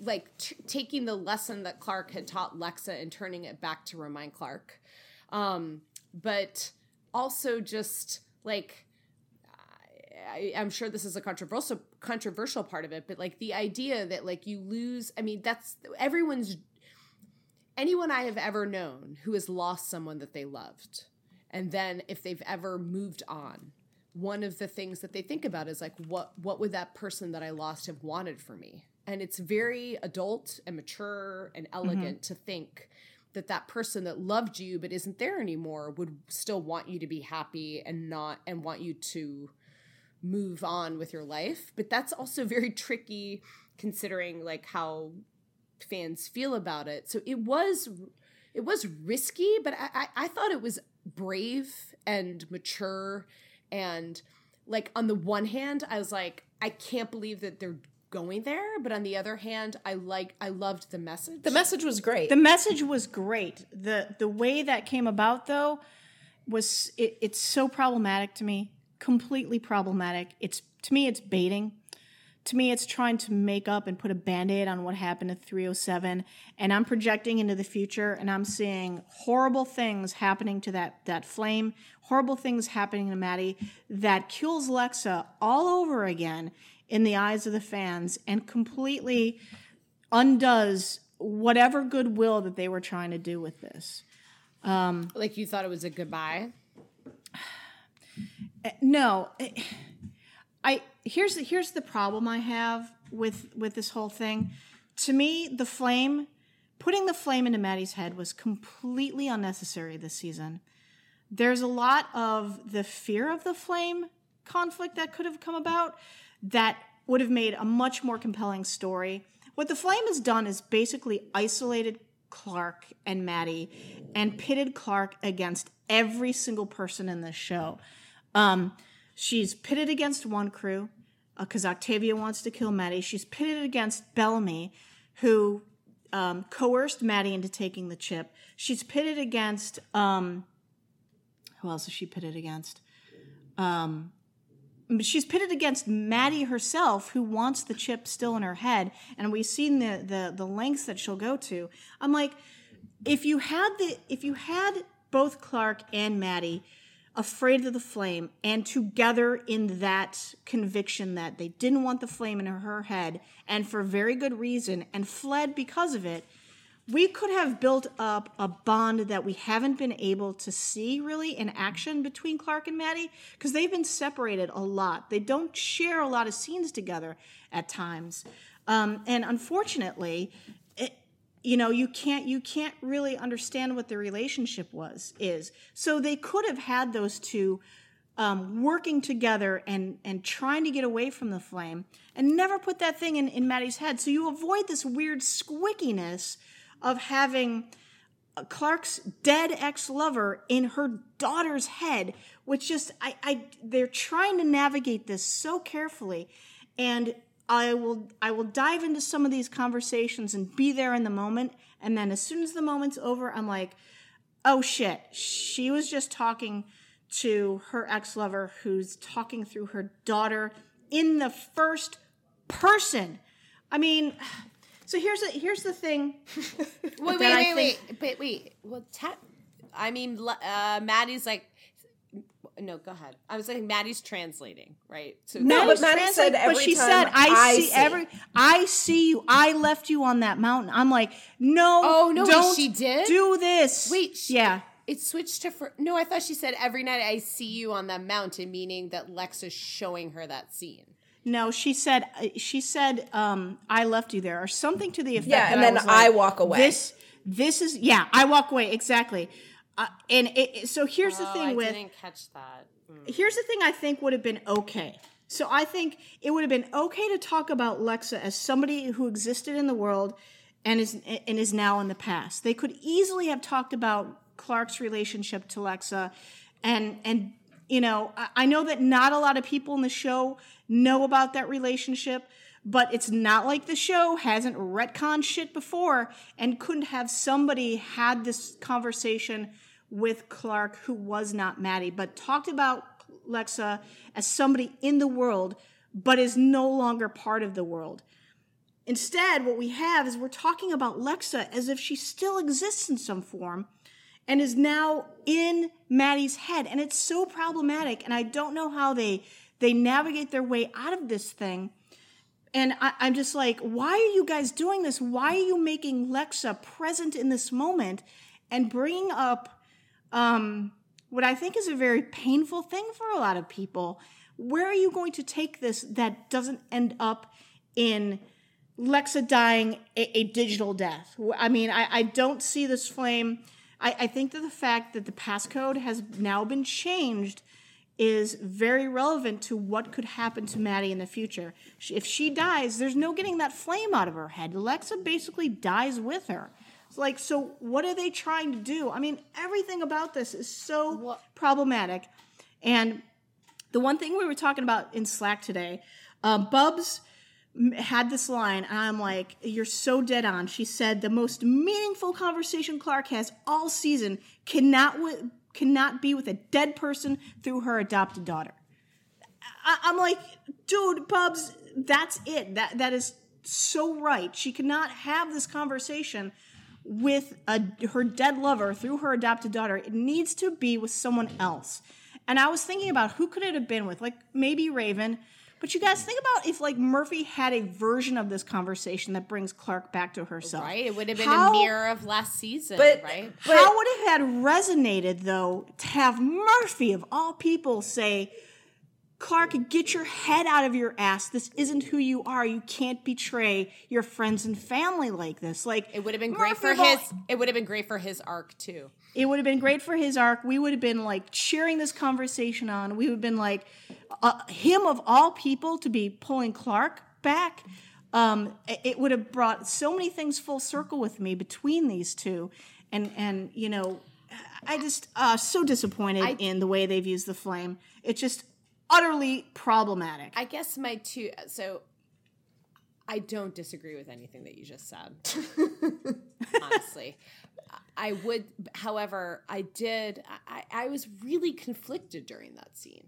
It was really, um, and that's why I was like. I, I want to go back if if Jo's comfortable with how she felt about it. I, I thought it was both problematic, as the kids say, for all of the reasons that you said, but also poignant and and beautiful. And That's so the problem, CC. I like I really did. Like I really in the moment. It's a. I kind of loved this scene. in, the, moment, in the moment I was choked I was- up and I Ah, was me too. and I was thinking of that scene in front of Mount Weather and and thinking about like you know like Remember we, when the show was good? No, that's not. Uh, it's not what I. But okay, fine. But I. So. you bitch! I'm drinking tea. so I I I was really. So is it worth like? It made us. It made a, a, a Jesus. We talked a lot about it. And Uh-huh. it made people feel a lot of things, and it was provocative, and it elicited a lot of emotion, and it Yeah. tied back a lot of history. So, as an artist, is that just sort of like, do you just go for it and do that? And so then people have the reactions that they have. I mean, the intent, the intent to honor the character is is in in my opinion, Yeah. very clear. Yeah, it's very noble too. it's a noble And, intent. and I guess I am in part premising this. Now, if we go into the finale and Madi gets killed and the flame is done, then I'll be like, wow, that was, I guess that was a goodbye, but ouch. Maybe it would have been better to have left it alone. But I guess I'm hinging my lack of skepticism on thinking that the flame is going to be the key to like you've had McCreary Just three. Yes, McCreary say Legis 3 had a plan for survival, and uh-huh. Raven made clear that she couldn't hack mm-hmm. the Yeah. encryption. And so my my what I'm holding on to is like they brought the flame back. They're bringing the flame back for a different purpose, which is tech and the tie to how they're going to get them to wherever else they're going. But you uh-huh. can't do that unless you acknowledge the emotional I think right. we Like, could have one of done that with never putting it in somebody's head. It could have gone into a sh- into a I ship mean, or something. I, I like mean, that. the one thing. So, I, the one thing I'm laughing at right now is that we've spent most of this podcast saying you need to make plot have emotional resonance. The one thing that the back half of this season has done probably the best is have the flame coming back into play have emotional resonance for Clarke, right? I mean, yeah, and and yeah, I but still it's too it's too late. and I it's can too see weird. I can see like there being a moment of reconciliation between Clarke and Madi where Madi gets the flame out of herself because she knows the passwords, gives it to Clarke, and it like goes into Clarke, and maybe she doesn't have a way to get it out, or maybe I guess she can change the Or password it goes mentally in the or something space, like that. or it goes in the Or- spaceship. Yeah, I mean, it, it, it's Yeah, got to come into to do play. something. Um, Yeah, and they can't. But if they destroy it, the, No, they- the- they absolute- I hope the that they know- community. I hope that they know that they cannot utterly to destroy it. burn shit down, And and, I would be like, here's here's here's my Zippo lighter. You should be burning shit down because yeah, you can't. No, you they can't destroy say- it. can't you- they can't do can't- it. But it's like, why No. did she change the No, password? you no, no, but you can't have. I, I mean, look, maybe I'm naive, but you can't have dialogue where Clarke calls it a ghost and Madi says no, it's real, and then destroy it the next episode. but I mean, this show has done worse. So, but I think that, but I, it's uh, everything since then has Yeah. showed every intention of like you can't undo it, but trying Uh-huh. to do what they can since then. So, So, I- yeah, but I is have this a clumsy? Is this a clumsy way of of trying to mean, make it up to those fans? we'll find look, out. They'll never make it. They'll never make it up. No, No, but we'll we'll we'll find find, out. what they'll do. And, and I and I don't disagree with Bub's assessment. Like when we walked away from the episode, I absolutely shared that assessment of saying the best conversation. I mean, I liked the Clarke and Echo conversation, but I'm like, we have our protagonist, mm-hmm. and it feels very disorienting as an audience member to have all of these people who meant something to her either be out of sight, out of mind, or like ships passing the night, like they were with Yeah. Raven. And then her two conversations that are her turning point are with Echo, who she had no relationship with before. but I maintain that that's on purpose. Uh, well, yeah, and maybe it's on purpose, and maybe like uh, what I hope, what I would love is at the after the finale to be like, oh my god, I totally get it, and I loved it. That's like that's all I want. I, I don't but- right, but right at I- this point in the, and maybe like on a binge. Uh-huh. th- None of this would be an issue because it would be like back to back to back to back to back. But like right now, this has been kind of an excruciating wait for an emotional payoff between the characters that are still alive. Yeah, I think I think I think the pacing this season has been really difficult. Uh, that there hasn't been an emotional crescendo and kind of a release of that tension as we had in the previous previous seasons. If we, as we mentioned, with like mid season stuff. Well, I Like- thought, but I thought that the I thought putting the so the difference is you uh, at the time the episode uh the sixth Semper episode where the flame went into Madi. Mm-hmm. I thought I'm like Jesus, this is an emotional crescendo, right? Like you this is a betrayal and I get everyone's perspective and everyone's pissed.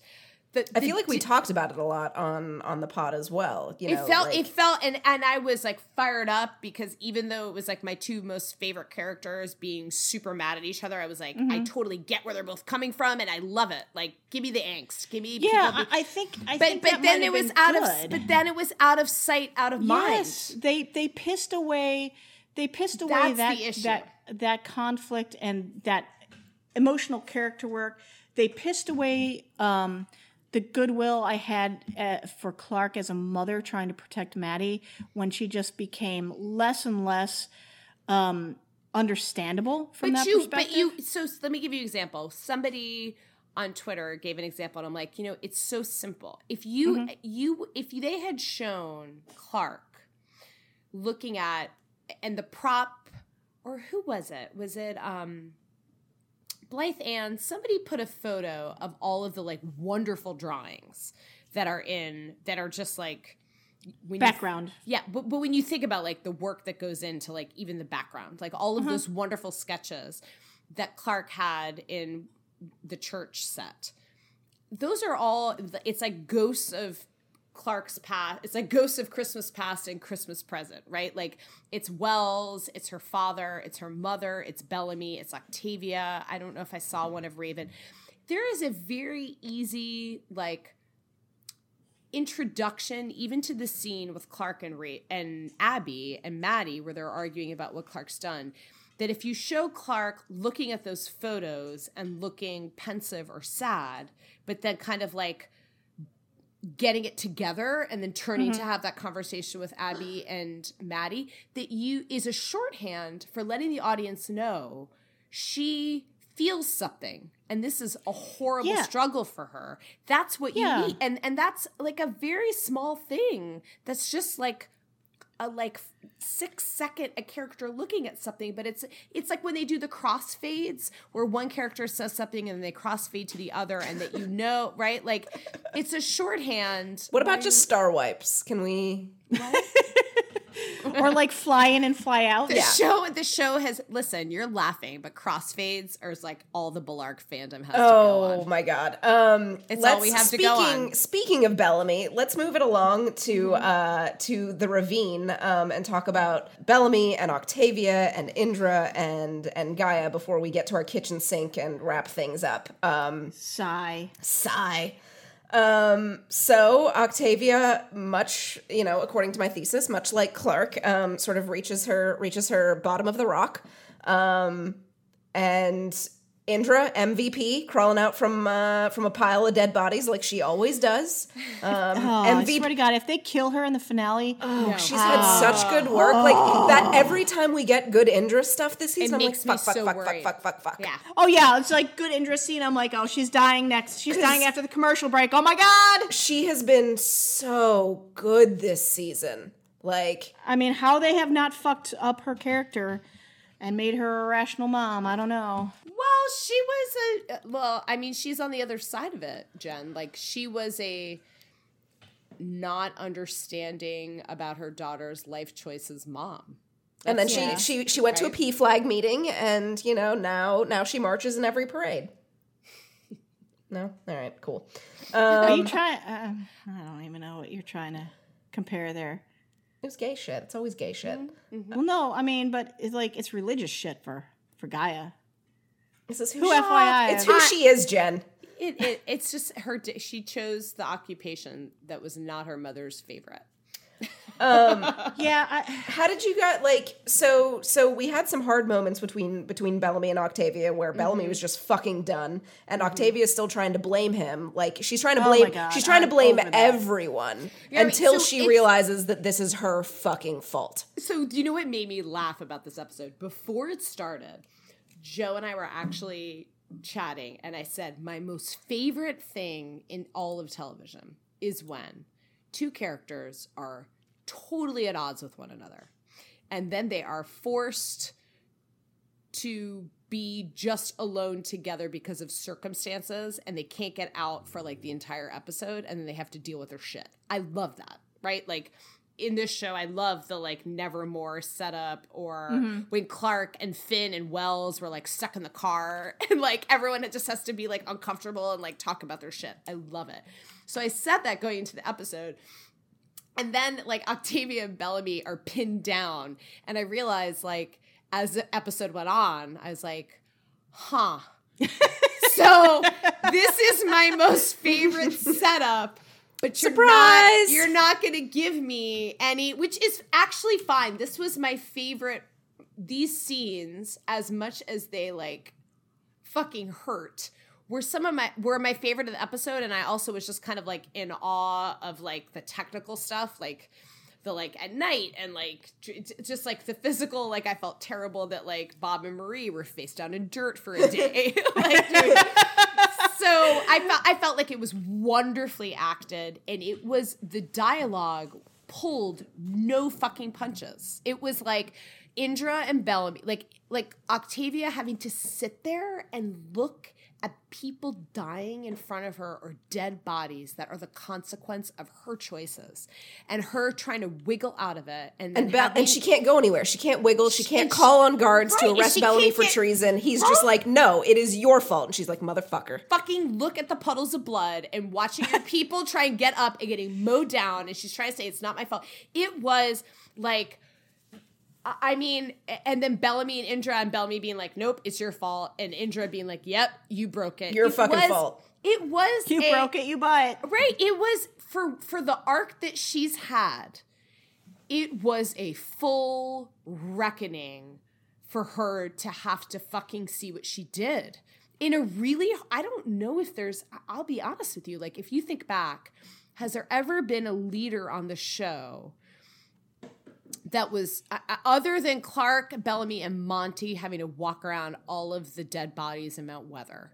They had to truly look around like this is what I fucking did. And Jaha at the beginning of season four, and Murphy being like, this is all your fucking yeah, fault. yes, it, y- you're right. You're right, and I Which is very similar, and you know, Jaha handled it a little bit better, I guess. Right, And as as frustrating as it is that I mean, it was really funny. Somebody did an edit of the lines, of, and they were like, "It's the greatest sibling moment in the history of the show that Octavia and Bellamy are lying face down in the dirt." And if you cut what the dialogue is in between, you can get down to an essence of "It's your fault." No, it's your fault. No, Yeah. you did it. No, you did it. And it's like the most. I kind of wanted them to like slap fight, you know, like just Yeah, like it's like the most smacking each classic. It's the most classic sibling, like to the extreme moment that I watch unfold with my kids all the time. Like, you did it. No, you did it. No, it's your fault. Like, it was, it was, but it was like really, really painful. Um, I thought that, you know, I, if we skip ahead to the scene, I, I want to leave the contra. If is it okay? We can leave the controversial dialogue to the end. I thought Octavia admitting out loud after the two people who are most responsible for shaping her as a person were firm in that you need to take responsibility. Well, I liked I like your note that you have in here. Bellamy and Indra are lying in the, among the massacred soldiers, and it's Kane and Octavia's fault. Yeah, no, I mean, so the, yeah, the season three, but but what I was just going to say is like the two people who were most responsible for forming Octavia as an mm-hmm. adult, Bellamy and Indra, Mm. are the ones that are calling her to account, and they won't let her wiggle out, and she says it out loud, like Wonkru is broken, and I broke it, mm-hmm. and she then offers her like sacrifices herself. Shot for shot later i realized when pe- very smart talented people like put together the still shot side by side comparison she mimicked all of the gestures of lincoln. When he sacrificed himself for also three people to not be killed and it's like I just really appreciated like the artistry and what they coordinated Did you guys think Octavia was going to die? No. uh, my husband absolutely thought she was going to die. Absolutely. And I, didn't. and I I was spoiled because well the speculation about like her excitement for season 6. The thing that I think is interesting is any other television show would have killed her off and given her that death of that like Mm-hmm. redemptive death. I am far more interested In, In her watch- crawling her way back out. Yes, in watching what do you do after that when you have to live like everyone else on the show with horrible things and you're not in charge anymore and I'm far more interested in that than a neat kind of like This is her. Well, she died a hero. The end. Right. Yeah, I mean, I, it, she didn't earn it. I mean, she No, it hasn't wouldn't have earned been a earned. Death yet. It's not earned. And the other thing, uh, the other thing, I'm very, cur- uh, very curious to see if it ever plays out is. Not everybody knows that they ate people, so Bellamy doesn't know. Yeah. Right. Um, I'm very curious to see how that plays out. Like when that reckoning happens, because there are a lot of people responsible for that. I mean, Right, and that's the fr- actually the frustrating thing at this point, given that we have one episode left of this season, is that Bellamy, even though I absolutely understand his feelings towards his sister, ev- literally everyone else now on the show and the audience all knows what Octavia went through and the kinds of choices that she had to And make. it's except- sympathetic. Mm-hmm. yeah, except for him. Yeah. And they were just stuck for a fucking day until nightfall. And for her to just be like, Bellamy, we ate people. Right, This I- is what that. This is what happens. This is why I'm like this. yeah, but that's the thing is like you don't. That's that's a collective shame that nobody is going to talk about. We don't um, talk about the dark year. yeah, we don't talk about the dark year. We don't talk about eating people. I mean, it's just a collective shame that everyone just kind of averts their eyes from, and I understand it. But I did I did think the season three reversal of Indra's on a battlefield shot. Indra's always shot on a fucking battlefield. dead season body- three, season four, But this time it's Bellamy of all people saving her. Who saves her, who's going to carry her daughter on his back. It's Octavia and Kane's fault that this massacre happened when they were the ones trying to God, I have so much shit to say three. about Kane. It's it's really it's it's it's good stuff. Like I mean, uh, that's the uh, part of the episode for me that I thought was I I I didn't walk away from it emotionally satisfied. It was really hard to watch, but I thought it was really well done. Yeah, and I think like I've really enjoyed what they've done with Bellamy this year. I, I know there's a lot of fans out there who are like, oh, he's unrecognizable now. And I attribute at least part of that to the the the fact that he's with Echo and people just don't like that. So obviously he's changed fundamentally and he's unrecognizable. It's also six like, years. Ah, well, six, and he's he's grown into a very mature person who does balance his heart and his head. Like I think Bellamy is my f- favorite character this season. really? Yeah, and it's just weird because he's never been like I've always wanted to to be like Clarke's my favorite, Raven's my favorite, but he's he's um like mixed the best elements of himself and the best elements of like season 2 Clarke I feel and he's he's matured into probably the most well-rounded person right now on the show and I appreciate how they've how he's grown. Um I mean, you, you but but the did you see the coverage from at Unity Days? Like Bob specifically said that when the season started, he didn't know, he didn't recognize Bellamy, but by the end of the season, he did feel like this was the best Bellamy that has been Bellamied. But that it hinges on the finale. It's interesting that it didn't make Yeah, but sense to him. Yeah. It's who you. I think there's a there's two different things. There's who you want, who you want a char- you want a character. Generally, like as an audience member, I want a character to be the best version of themselves. Mm-hmm. That's currently who Bellamy is. yeah.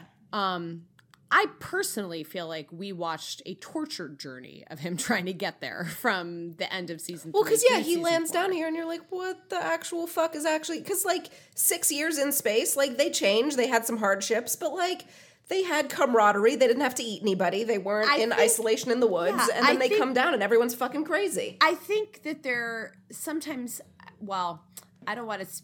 He's basically like the new. Um, but Coke? uh, he's the new Kane, right? Ugh, he's do not per- do not put that on him. Well, I mean, uh, Fucking there's a beard, and he's trying to avoid conflict. And I mean, maybe he's a little bit more savvy, but his plans are constantly to avoid war are constantly thwarted. He's trying to reach out to people to say It's "Don't not to war." working. right? Like, so that is the best version of. I mean, that like if you had asked me in, in the pits of season three, what would you want for this character? Because he's always been my favorite character. Has been is like I want him to grow from these mistakes and like do better. Yeah. And so that's what he's done. Now, the downside to that is the character who, if it's the hundred and conflict and heartache are inevitable, and you are the character that's trying to prevent it, but we know it's the hundred, so it's not going to be prevented, then you end up being a little bit bizarrely sidelined. You're not the primary actor because your plans or attempts at peace must be thwarted. Because by the finale, we can't have peace. We have to have a conflict.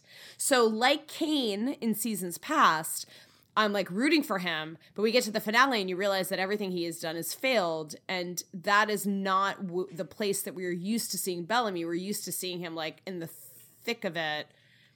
It's a weird it's a weird place right? Like we're used to like action bellamy and this season is not action bellamy. It's like a much more cerebral. Mm-hmm. I appreciate the flip of the extremely overused head and the heart between bellamy and clarke and that's mm-hmm. exactly where they're at and so i i get why people are like huh it's different than the character i was watching and sometimes it's more sometimes he made it more fun and more snarky to be the more emotive one. This Bellamy is very like adult. Uh, like so I'm very happy where he is, but there were other seasons where it was like more fun to watch him. Does that make sense? Does this have to do with the beard? I don't want to get into that. Oh my god, I love the, I love the I- beard. it's on- not on about Bob. that. I think It's- it's. I think I it's- I think it's not about- the fullest thing, but you know, He's trying his best. Have to be. No, it's not even it's not about that. Like uh, what I meant by that is like it's not about that. It's uh-huh. about you're used to a character who wore his heart on his sleeve.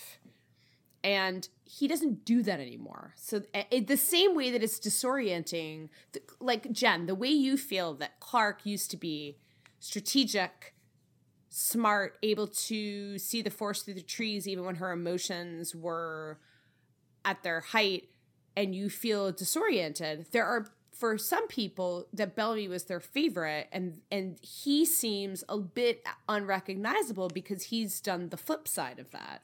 And so it's just like what did you enjoy about a character? They're very different and you didn't see that journey of how they got to be in this different place. The, I think the problem is though, like I really enjoy this version of Bellamy and but I also enjoyed the heart on the sleeve version of Bellamy So much, E- yeah. Even when I had issues with some of his his choices, like like killing of of the, the Trikru army, I had major problems with that. But I still liked his character. The problem with Clarke is I really loved her head over heart, even though I, I think it's I think it's I think it's a mistake to say like season two Clarke and season one Clarke was was head over heart because she did show and to your to your point earlier in the in, in the pod, she did show how things affected her. She she did have her heart on her sleeve a little bit, but the where they brought her now, complete heart on her sleeve, is is I don't enjoy her at all. Um, yeah, I, there's, and, and I I don't know I don't know if that was intentional, but it's just like the the quality of of the quality person that Bellamy has always been. i- i- even when he was hard on his sleeve, is not being reflected in this flip in Clarke. I mean, there's something completely off about she's it. broken. The way it's portrayed, Well, the way it- it's written. And it's not only that. You know what I think a little bit of has to do with when when we when the show started and Bellamy was in the place in terms of priorities that Clarke is. It was the beginning of the show. We didn't have any preconceived notions of who should have a duty to who, right? Mm-hmm. It's a little bit I like hate to say this, but like in the pilot, when somebody was like, "This is his sister," and it's like the only person who has a sibling eh, currently in mankind that we know of, like it immediately makes you be like, okay, like right, like by by episode like my sister's keeper, we had a whole flashback establishing why he's so crazy about like taking care of her, right? So that did a lot of like background character work. Um, and and that's sort of like the character as we greeted him. That was like the defining, other than I really wish he wouldn't slick his hair back. defining. You have a lot of problems with Bellamy's uh, I hair. don't. Only I have like Kane and Bellamy, the signal for their arc of we are currently assholes, but we will someday be awesome. But in the case of Kane, maybe go back to being assholes. You can actually track by the the changes in their hair. And I can maybe save that for the end. But um, on the arc, if you slicked your hair back and you were in the pilot, Well, I mean, that's just universal villain. then you were kind of a dick in the pilot. Yeah. Like, that's just- slicked that's back, just right? always. if you're if you're dipping your fingers into some gel and running it, You're through a your douche hair, canoe. You are a dick. Right. Yeah, exactly. and you So- somehow and you somehow found the resources to do that in a society that's living like in a space station under rations then you're particularly a dick like if particular dickitude. Um, let's let's let's talk about really quickly. Um, I guess the the controversial dialogue, um, and then we'll move things along because no no been. but yes controversial rambling. dialogue but then i had my geeky political thing Okay. please. so well, the con- oh, the- controversial the- controversial dialogue do you want me to die? Yes. Is Wait, that it? That's wait, it. wait, wait, no, no, no. Let's Hated do, it. Wait, let's do this like real time. So you said that, and then I said pause, and we and we in our house said, wait, what did he say? Wait, I play had back. to I had to read I had to play it back and turn on captions because the the fucking sound mixing on this show is awful. Sorry guys, but I, I can't hear a well, fucking it- word you know, anyone says. No, it's not the sound mixing on the show. It's the sound mixing when it airs on the CW. Because if you watch it on iTunes, it's fine. So I yeah, yeah, exactly. I have it on Amazon. Yeah, it's not it's not as nearly as bad. So I don't I don't know where the translation is, but I hated that I hated that line. I hated it. it was like why did he go through the whole motion of The of whole episode. dragging his sister along and protecting her and ensuring that she lived as and he lived, and then just be like, "Yeah, I kind of do want you to die." Uh, in, in fact, if I could take take you know take back all that effort I just put into saving your fucking life, I would. Like it was oh. I think hated he's, it. I think he's physically saves her. I just rewatched it before we, and I think I counted three times that he put him his body in front of hers to prevent her from harm. So it's a really interesting it's an interesting juxtaposition of actions and what you say to a family member because you know what will hurt.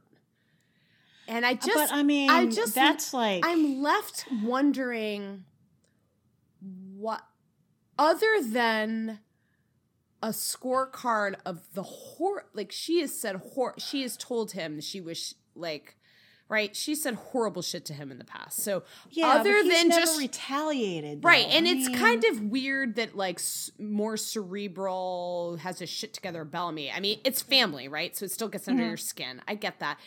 But like what Jo did this line bother you as much as it bothered jen and i? Like I mean, so I like I watched it over and over and over, and like I still never fucking caught the line. Um, and I didn't have c- closed captioning as an option, so like I, I sort of like came at it third party, like a drive by. Um, in terms of in terms of being bothered by it, I don't really think so because I feel like he is this kind of gets back into conversations that we had on the pod, which is is there a difference in letting someone die versus killing them? And he will not sort of he won't just let her die on his watch, but god damn it if for a moment he did not wish that she were dead. If that makes sense. So it's just like bru- just- it's it's so you think it was just like a brutally honest moment of we are at a point in my life where you are You are a liability. emo- I cannot emotion- do this. You and, like, drain um, me. emotional torture, Yeah. Which They- is they- But he's not going to obviously let her die when he has the power to stop it.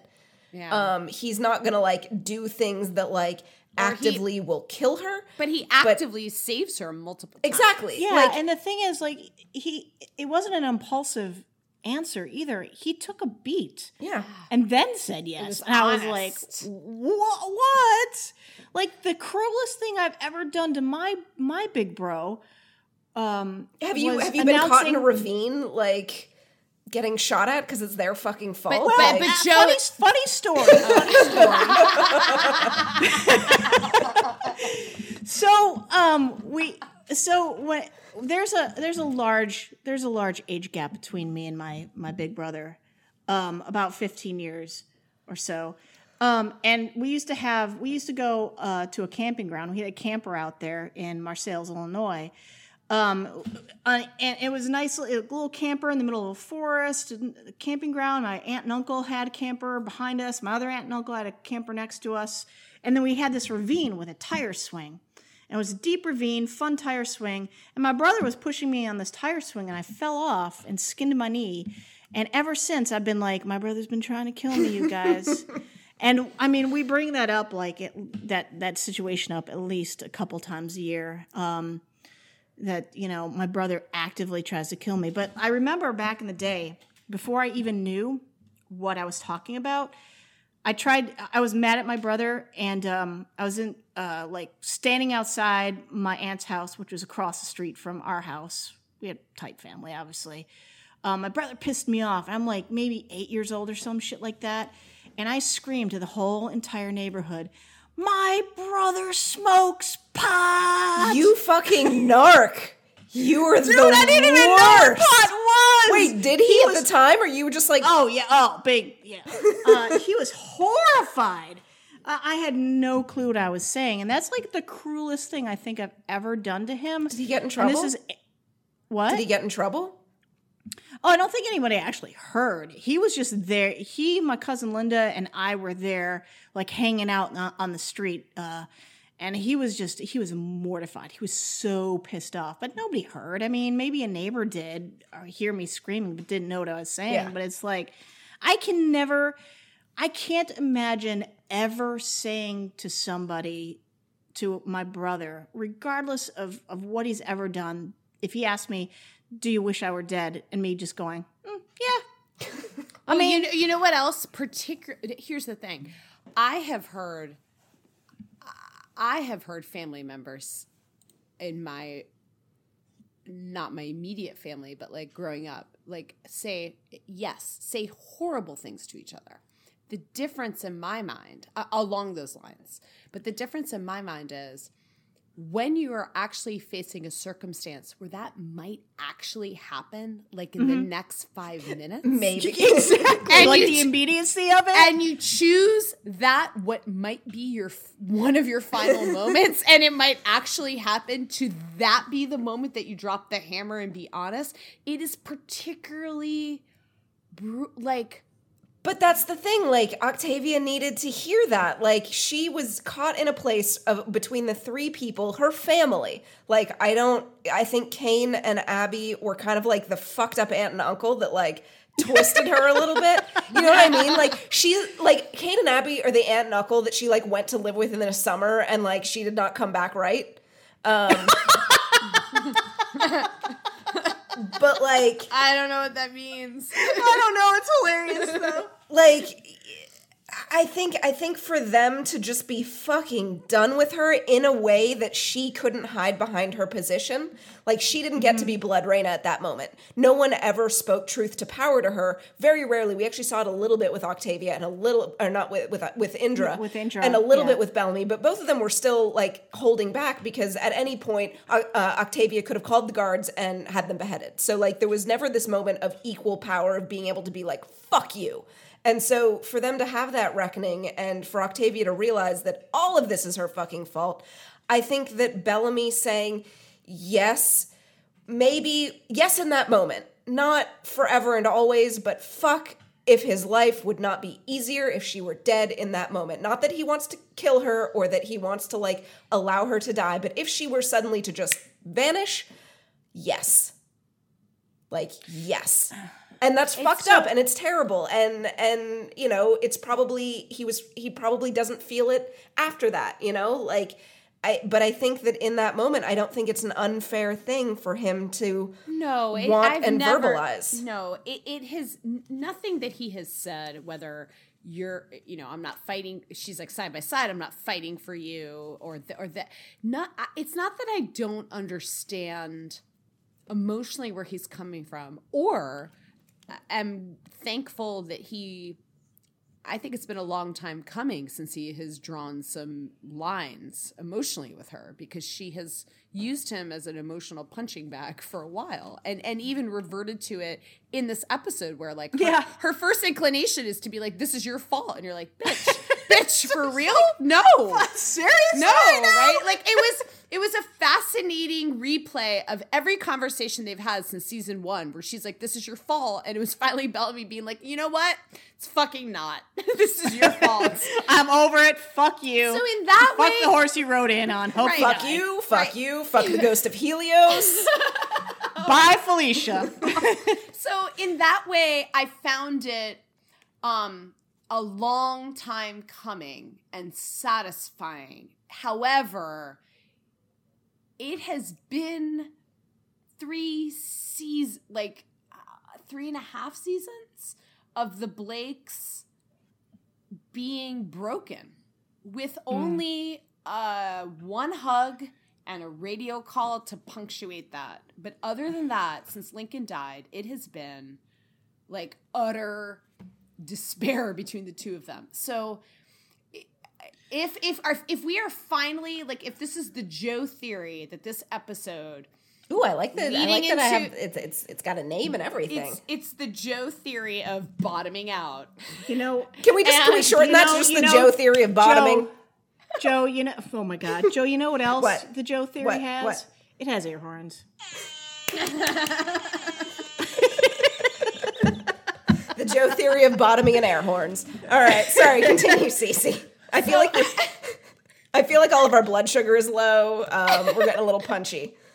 No, no, but I, I That's the best part of the podcast. We're like three hours in deep. if if this is if if we needed if the Blakes needed to reach bottom, and by that it meant full accountability for either of their sins, and each of them wishing the other dead. Can we please now be there and now follow some other trajectory? I think we will. I, I genuinely think that we will. I really, I don't think this was accidental. how do the Blakes come back from this? I mean, Oh, how does anyone? Everyone is. So, that's one of the things I think that right now is fandom fatigue, is uh-huh. that other than Indra and Bellamy, who make my heart swell, and Monty and Harper that are not currently Paint, that are vi- paint drawing. not really present. there is all of the important relationships on the show are broken. Like all of them. Like Kane and Abby. Kane does not want to hold Abby's hand. Like at all. like right? Fuck off, Kane. Right? Like she she put her Amen. hand in it. God, he's all all of it fucking is Kane. all of it is broken. Like Bellamy and Clarke is like betrayal and leaving them for dead and like not giving like that's broken. The Blakes, I want you you want me dead? Yes. Broken. Like everything is utterly broken. And like how are we supposed to feel about that? Like is that really going to come together at least for some pieces of it for us to feel like there's any hope at the end of this finale? Like I it's a feel like really they- dark place to be. Like at this point in every other season right like at the end of the penultimate episode of season four you had the delinquents all back together to try and save uh-huh. raven and they took their helmets off season three And then you guys were would have- bitching about that one But, too. but no, no, no, no, no, no. But but but but CC, do you think that? Do you think that that Jason Rothenberg thinks I can just give them the helmet taking off moment again in the finale and all will be good? No, good? but I mean, the helmet taking off didn't work for me. I, I started calling it Finale Squad because you can't just like reassemble characters that haven't given a shit about each other all season and put them together for the finale and they'd be like, do you remember when they carried no. I, I agree with you, but it, it worked for me because I wanted it so bad. But now I'm like, I was duped.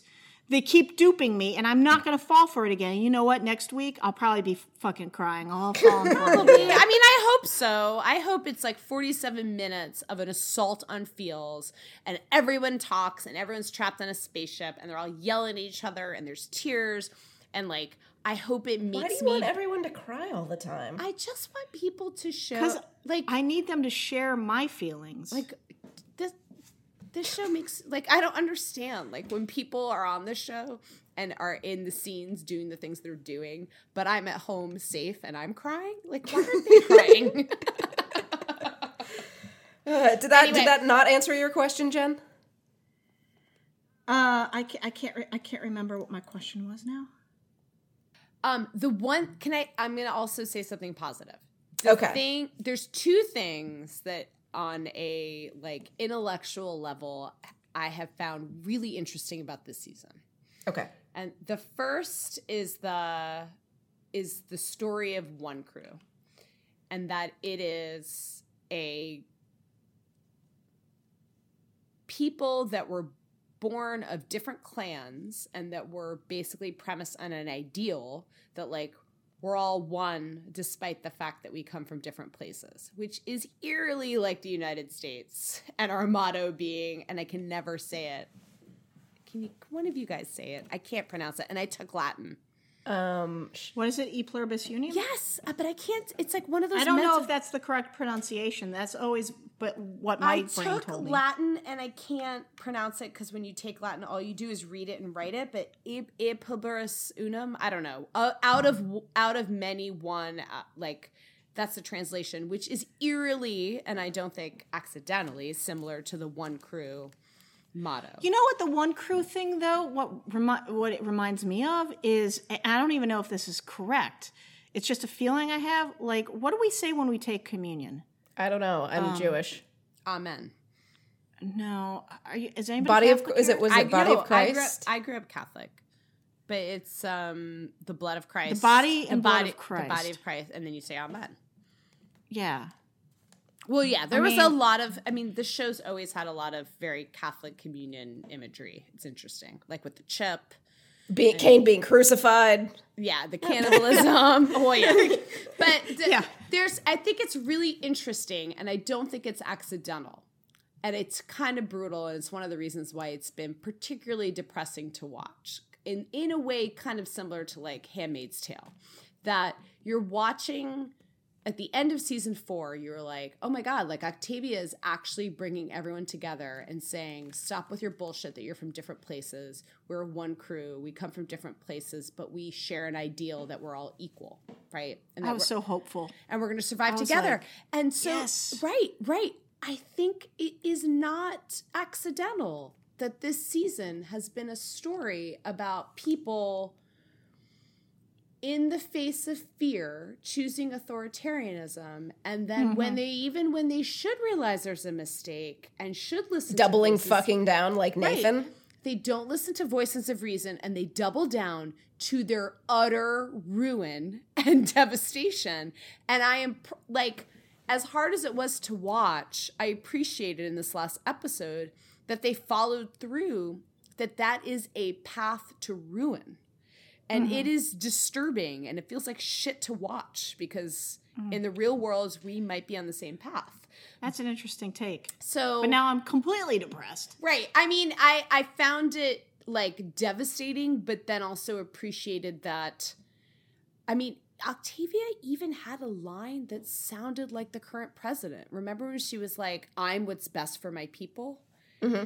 I mean, she's like- it's classic authoritarianism. Like I alone can fix these problems that I that I made. Like so- in parentheses that I that I am responsible Yeah. for. Right. So I appreciate that the show in this episode took like an unblinking, like uh, or not unblinking, unflinching look Of where at, that like, leads. At where that leads It's not good. It's not Nope. good. It's it's fucking face down in a pile of mud with your brother who's who's who wishes you would die. best. They At were best. having the they were having the best day of anyone who was left in that valley. right? You're like, well, at least we're not shot under They were having the best day. It was the most awful day. So like, they were not winning corpse hide and go seek like Indra and and Gaia, but you know, So while I will say, like, so this is now the second season where I'm finding myself like this show absolutely still like tickles my brain in terms of like the political allegory and i'm i really like that they told a story of authoritarianism this season it's super relevant but like it's but but it's the emotion don't you find it it's the i don't mean you find it weird though, CC, that that they're going from one authoritarian figure in Octavia to another one in Well, Madi? That's so it kind of depends on what happens with Madi. Like I could so- see her uniting them and then being like, I don't actually want this. Well, so that's that's the piece. So while I have loved that they have told a story of authoritarianism and a story of people going along, like that's the piece that how do you coerce people to go along that I have found really interesting. Uh, like I would have liked even more of it because that's the part that I think is the most relevant like for our society right now. The part I, I think they shortcut that though. well, they, I think, yes. Like, how did they? Uh, uh, yes, like, I, and that's what I mean- mean. Like, more of it. But the last epi- like the Dark Year episode, it was interesting. Like, how do you use fear and the, how do you like? But the part that I'm like, so can we like? One of the things that I love the most about this show is like five years of very intel. I- I really do think it's the most intelligent political show that's on TV. So, can we please not, for the love of God, have the answer this season be a 12 year old benevolent queen? Is the answer to all of our political problems. like, please, it has to be a fake out. It has to be a fake out because otherwise, like, my What next the fuck? I, I was joking around. My next piece for Hypable would be like lessons from the hundred on fighting According to my daughter. I will nominate my ten year old daughter to be president of the United States. I mean, Like, honestly, I would. She seems like a good egg. she. I mean, I the thing that I appreciate about what they've done with Madi before the whole commander thing is, in real life, children are often very clear eyed in calling out what is wrong in the world in a way that adults should listen to. Kids right? call bullshit Because we, real they quick. call bullshit, and we rash we rationalize it. Oh, well, you don't understand. Kids are like, just- and they just see it and they're like, I don't like how that person's being treated. And they call it out and like we should listen. And that part, but it got complicated when Madi's voice also became part of an AI, right? Mm-hmm. Yeah, became a, an authoritarian voice, but just Right, a, it- a nicer one. It's just replace right. I mean, I unless it's not like they're having. I mean, if one crew chooses to follow her when they wouldn't follow Octavia, is that like the show's like shorthand for an election or democracy because they're choosing to follow her? I don't know. I'm super hmm. curious and very nervous. We'll find like- out next week. Right. Yay! Let's talk about kitchen sink. I'm sorry, we're we're we're going way over, and poor Shaheen's gonna have to edit all this. Um, Well, I you know I, I the the Metastation gals are doing four hours, so we got to at least match. this is not a dick measuring contest. I mean, we'll win. It is We're now. gonna win. It- We're gonna win. it's a vagina. Oh! It's a vagina. I don't. But here, does, It's do people women. want a big vagina? I mean, I guess I don't know. Do people want a big dick? I guess that's the other question. But Well, it depends. dep- thanks for being Shaheen on this one. It depends on your perspective. All right, so I only have one kitchen sink thing, and then you guys can do your kitchen sink things. Yeah. But do you guys? So would you guys put money on on Jason Rothenberg tweeting at some point before this finale, saying you are not ready? Oh, Like that's, he that's the smartest money ever. Every single fucking episode, you're not ready. I'm like, motherfucker. I my DVR is set. I am ready. I have I been ready. Like, yeah, I'm not ready for Lobster Fest each year because, like, the, Surprise, like, cheddar who the biscuits. fuck? Cheddar Bay biscuits. Like, I'm not prepared. I'm not ready for the deliciousness. Sunday. Of So, I wish Fest. they would But move to guess- Sunday so that they could be, do the Sunday, Sunday, Sunday shit. Exactly. It's like stop fucking hyping your shit like it's a monster truck rally, dude. Like it, it's like. Uh, Here's the thing, buying so though. much Would you be pissed Kool Aid hype shit? if Monster Truck showed like up? Oh, but I mean, like, I, I don't know. It, It's like there's, I was there's, just- there's I- a level of I'm sorry there's a level of diminishing returns with this excitement excitement excitement excitement I excitement guess, but like, excitement, I, I don't know. I would. I think we're also I'm- on Twitter way too much. Yes, that's oh true. god I and I there. and I was I was just listening to a podcast of a group of writers who were talking about how exciting it is when they've spent hours debating stuff and then write it and then get to see it made and then edit it and then they finally get to peop- get to see people watch it and you're just like you're just excited like I understand that but it, it, at the same time it's like stop hyping this shit the same way every single time I'm like yes Jason we're gonna be ready we know exactly what you're gonna give to us there's there's a formula to this now I don't know if we know for this one. I'm actually super curious. I'm super curious too Um, Angry curious. Well, angry like I want I want to love it, but then I'm like, but it, it can't undo what it did the rest of the season. It's not gonna go, oh well Clarke makes perfect sense now. She wasn't an awful mom who abused a kid. No, she absolutely was. Um, I don't think that, that there's any argument that, that she that she wasn't. Oh, choices that could have been made just so differently to make. Ugh. Mm, Let's- okay, kitchen sink. Kitchen you guys. sink. Um, let's chat. Let's chat about uh, Vincent and his conversation with Kane, and then sort of um, Best fucking line of the whole episode. best fucking line of the whole whole episode, and then you know, Might might have been the best fucking line of the whole season if you ask. yeah. me. I mean, it was I mean, definitely it kind of sums up, like it pokes a hole show. in every line that is iconic. The who we are and who we're like, who like all all of that is that's what you t- your conscience. That's what you tell yourself in between. Hor- you pretend you listen to it between horrible acts. Yeah. or or on whatever he said, like unspeakable. unspeakable acts. if if only a conscience was a free pass and not just a voice in your head to pretend you pretend to listen to between unspeakable acts, which I mean, and all and Vincent and his line like so here's all the people who just died because of the decision you made out of good intention to save humanity by the way i'm a serial killer and that that tally far exceeds mine yeah, that's fucked that was great That was everything, great. everything Um, that followed i could have skipped entirely But here's my issue. Like my my main like that was amazing, and then and then we get you know serial killer attacking him, and then Kane gets bitten, and Abby tries to save him, and on his you know possible deathbed that we know is a fake out, you know he's saying.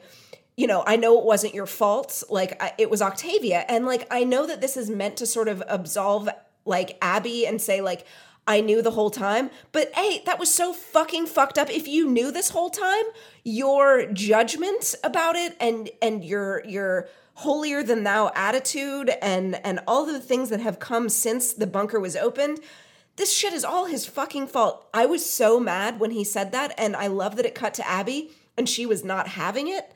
Um, for them to, do- oh wait, wait, wait. You thought she wasn't?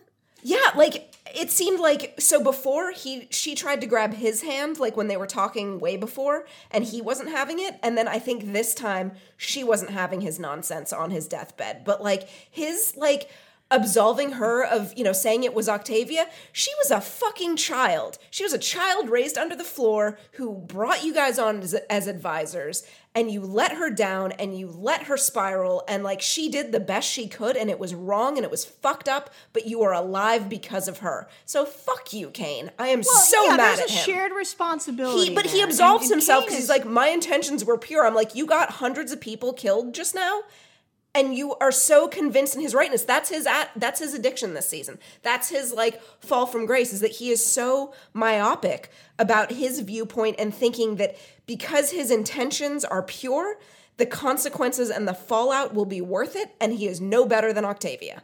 Well, and the other thing that I thought was That's true. I, yeah, and the thing that I thought was interesting. Sorry, I got is- angry. My blood sugar's low, and I'm I real love it. fucking I angry. love it. Jo, I love it, Jo. I love it. The other, the other thing that I thought was really interesting is that you take a character like Kane, who started out on the show being like totally utilitarian, and then you put him through this like moral crucible season after season, right? And he was always the character that like remembered the calling and not sacrificing, like right. I mean, that's been his like mantra, like it was a speech that he gave to Diyoza, right? Like if you if you always sacrifice the few for the many, you always become the few. But then the choice that he makes is is an extreme choice that logically follows where he's at morally and yet he has now found himself in the same place where he was at the calling. So it's like a really interesting moral loop of arguing like the one like I don't know how he ended up, but he is back in the same place and that scene where he is just fucking tired. And I don't it's really interesting like I don't know where it goes from here. Ah, Like, well, he doesn't fucking die, which makes me like. I usually didn't care that much about Kane, but this season, man, he is on my fu- like. When McCreary was like, "You're gonna listen to the people that you killed," like turn that radio up. I was like, "Yes, McCreary, fuck him." Like, make him listen to this bullshit. Because, like, again, like it's his. He has this air of superiority and thinking that uh, he he thinks he's Jaha. You're not smart enough to be Jaha. Like, Well, not only that, but, Yeah. but he thinks. I mean, the thing that's so interesting is like he's calling Octavia the devil, right? He's sitting there and listening to people get mowed down on a walk and still thinking that he is justified in that. and that's the choice he made. And she's sitting there laying down, face down in the mud and the blood with them.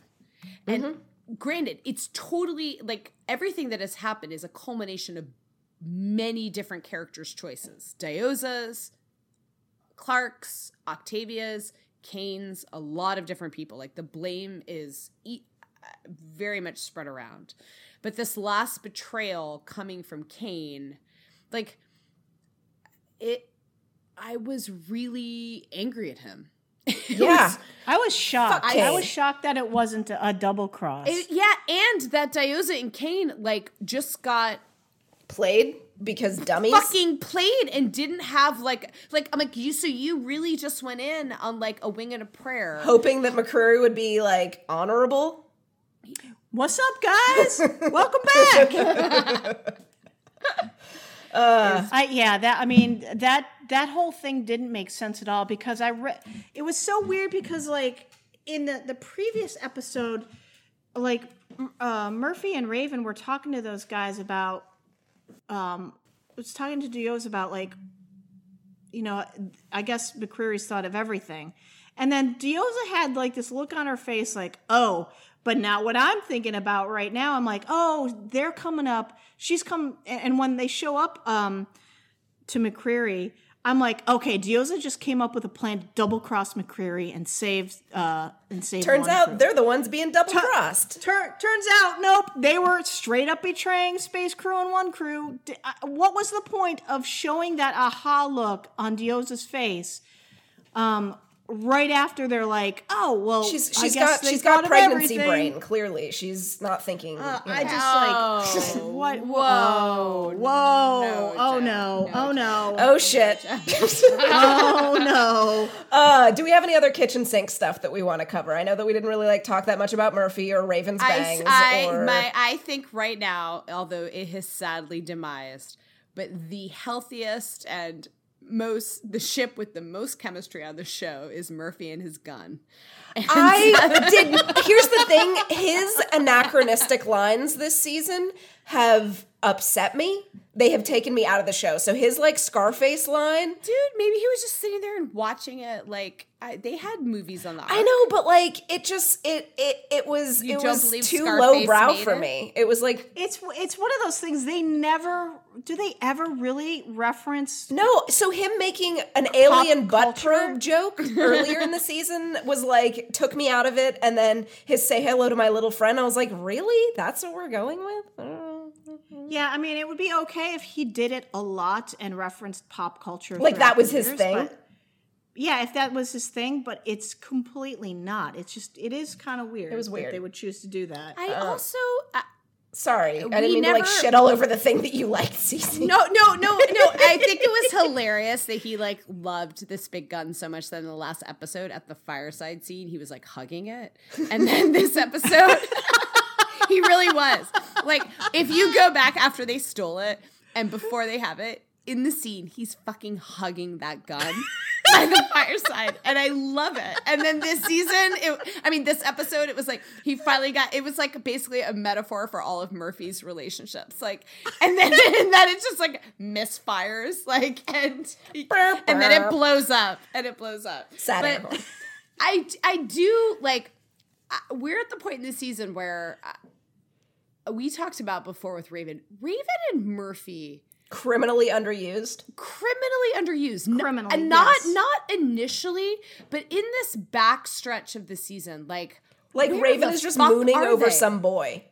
Where? The, yes, Exactly. I mean, what the fuck are they doing? And and Murphy's just like stealing shit on the sidelines. I I. I uh, criminally underused and and and one of the consequences of that is now that we don't have jasper and we only have murphy but it, it seems to, uh, maybe if you actually added it up it does it's not actually different in terms of screen time but it just feels like he's been sidelined the show is missing The show needs to kill off a bunch of fucking people. Yeah. it yeah does. it's been it's missing that humor that those two characters brought even if it was dark humor um uh, it's you need it like if you're telling that dark a tale you need those moments of levity where the audience Yeah. can just kind of laugh in spite of what's going on it's needed and I thought that they recognized it after season three, and they had Jasper play this kind of like Greek chorus, Which was still funny. jokester. Still I funny. loved it. Yeah, but this season we don't have Jasper anymore, and Murphy. I'm just kind of left at this point in the season where I'm like, where the fuck have Raven and Murphy been? Right? Because they were they had good snark. And then yeah, they and just they kind of great dropped the ball on them this The season. beginning of Yeah, yeah, beginning the of beginning this of the season, season. when they were on the ship was great stuff. And I'm not even talking about them like together. Um because when Murphy and Emori were doing the heist and dealing with their shit, it was great too. It's just like since then since the chaos episode, you know, where he was hurling the rock, which was great. Like every time he's on screen, it's like magic. He just hasn't been much. Uh, yeah. I don't know. This, yeah, I mean, this show goes through some big, huge, deep valleys where they just forget that certain characters even exist in the world. right. And I get that they have this huge, expansive cast, but they just need to cut it by half because they can't do every character justice, and it's making everybody weak. So I think I think I- we're at that point. Yeah, I hate to say that. I have one question um, before we before we move on to our well actuallys. I remember how much you guys read about um, what Tasya had been saying about Echo this season, and like I feel like repeatedly they teased Echo is loyal to Space Crew, but are they loyal to her? And I never saw that. Like I never saw unwavering loyalty between them. And I was wondering if you guys like do you guys think that they shot stuff and then like it didn't get aired or they just gave her a weird thing to tease? Do they think? Do you think maybe the finale? I mean, but has but something about but they that? sort of she sort of teased it as like her, her that was her arc, not I like thought- that was her, you know, period at the end. Well, I mean, she had uh, she had that episode with Raven where they were at odds on means and ends. I, I guess I just didn't yeah, they might have cut stuff. Yeah, because it just didn't feel like Echo was ever wavering in her belief in who she was protecting and that like that they didn't also have her back. Like I never got that vibe. yeah. Oh well. Anyway, so It's I'm a not crazy. It's a maybe. super. I mean, I did chuckle. I- I have to say that, like at home, I had a chuckle watching it, where I was like, "Look at you, show." Making me root for Echo over Clarke to save Bellamy. Like, look at look at what you guys Yay! did. Look at you guys. Like, I Somewhere I think Bubs, Bubs- is like Bubs is Bubs is somewhere lighting shit she on just like fire. felt a heart attack. She's like, spontaneous combustion. Bubs just caught fire. Well, She's yeah. like, what? There's a disturbance in the force. Yes, I. She, I- she is lighting shit on fire. But no, I'm not saying I like liked it. I'm just being objective. no, no, no need to equivocate. Like you love No, Echo. I'm being the end. I, I'm being objective in that. I mean, there are some folks that is not a Bellarke thing who are like Echo kind of has taken precedence in the narrative over Raven, which on their on their side of on their side of the story, I think in terms of screen wise and monopolizing Raven with with Shaw, I think that's actually true. Now, I don't think that that's I don't want to pit like two female characters. Like I want all of them on my screen. What I think is we've had a lot of what I'm cer- what I'm really curious like how this all shakes out. We've had a lot of new characters introduced. We've spent a lot of time with them. If they kill a bunch of them off in the finale, and it was at the expense of spending time with the people who are going to continue on with the show, like Luna and Roan last season, I'm mm-hmm. going to kind of scratch my head at it. But like I'm hoping Yeah, we can I- keep some of them because they were all great. But it was just Totes agree. it just came at the expense of Raven and Murphy and Monty and everyone else that like we were coming or some at least I was coming back for. Like that's who I've been invested I in. can I can see them probably dropping Monty and Harper, like because they have made it clear that they really just don't care about them this season very much. Um, Sad. But I I, I really hope in my heart of hopes that this isn't going to be a season where they kill off every single antagonist that we met and that we keep Diyoza. Like I I hope in my heart of hearts because fuck she's so good. If they kill off Diyoza, also though, she's, She's, pregnant nowhere near term. It's also she's a pregnant woman. Like that's Yeah, she's a pregnant woman, nowhere up. near term. Super great character.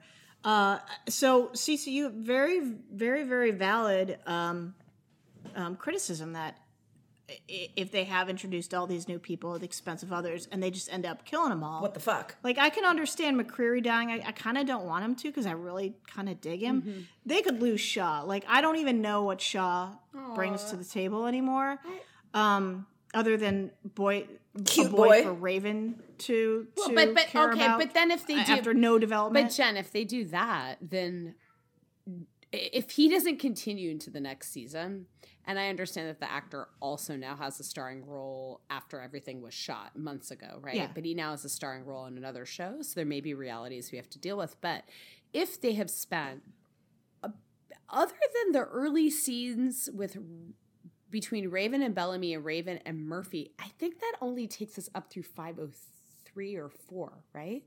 So since then, I feel like Raven has basically only had scenes with Shaw or like fighting with Echo about whether to Yeah. kill Shaw. So if they kill him off, like let's just put that character aside. I enjoy the actor. I wish it was better developed, but I like him.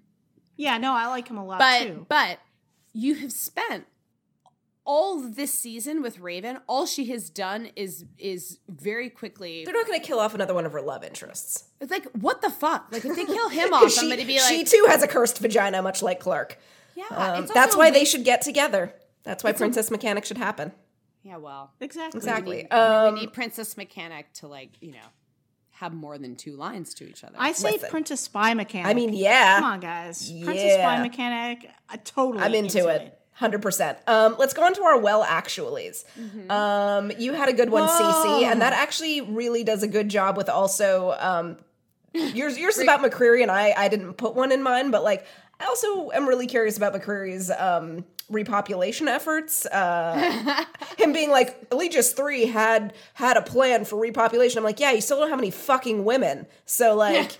i- i- Your your plan of I nuke the valley if no one else can have it, like he's he's a little too mustache twirling villain for me. Right. Like, well, he signposted that Eligius 3 had a plan for the human race to survive. Yeah. I also noticed on rewatch that during the battle, one of one of the Eligius folks were like they were like mowing down Wonkru with the gun perched on a Eligius Corp mm-hmm. like storage box. So they're definitely uh-huh. like sowing the seeds.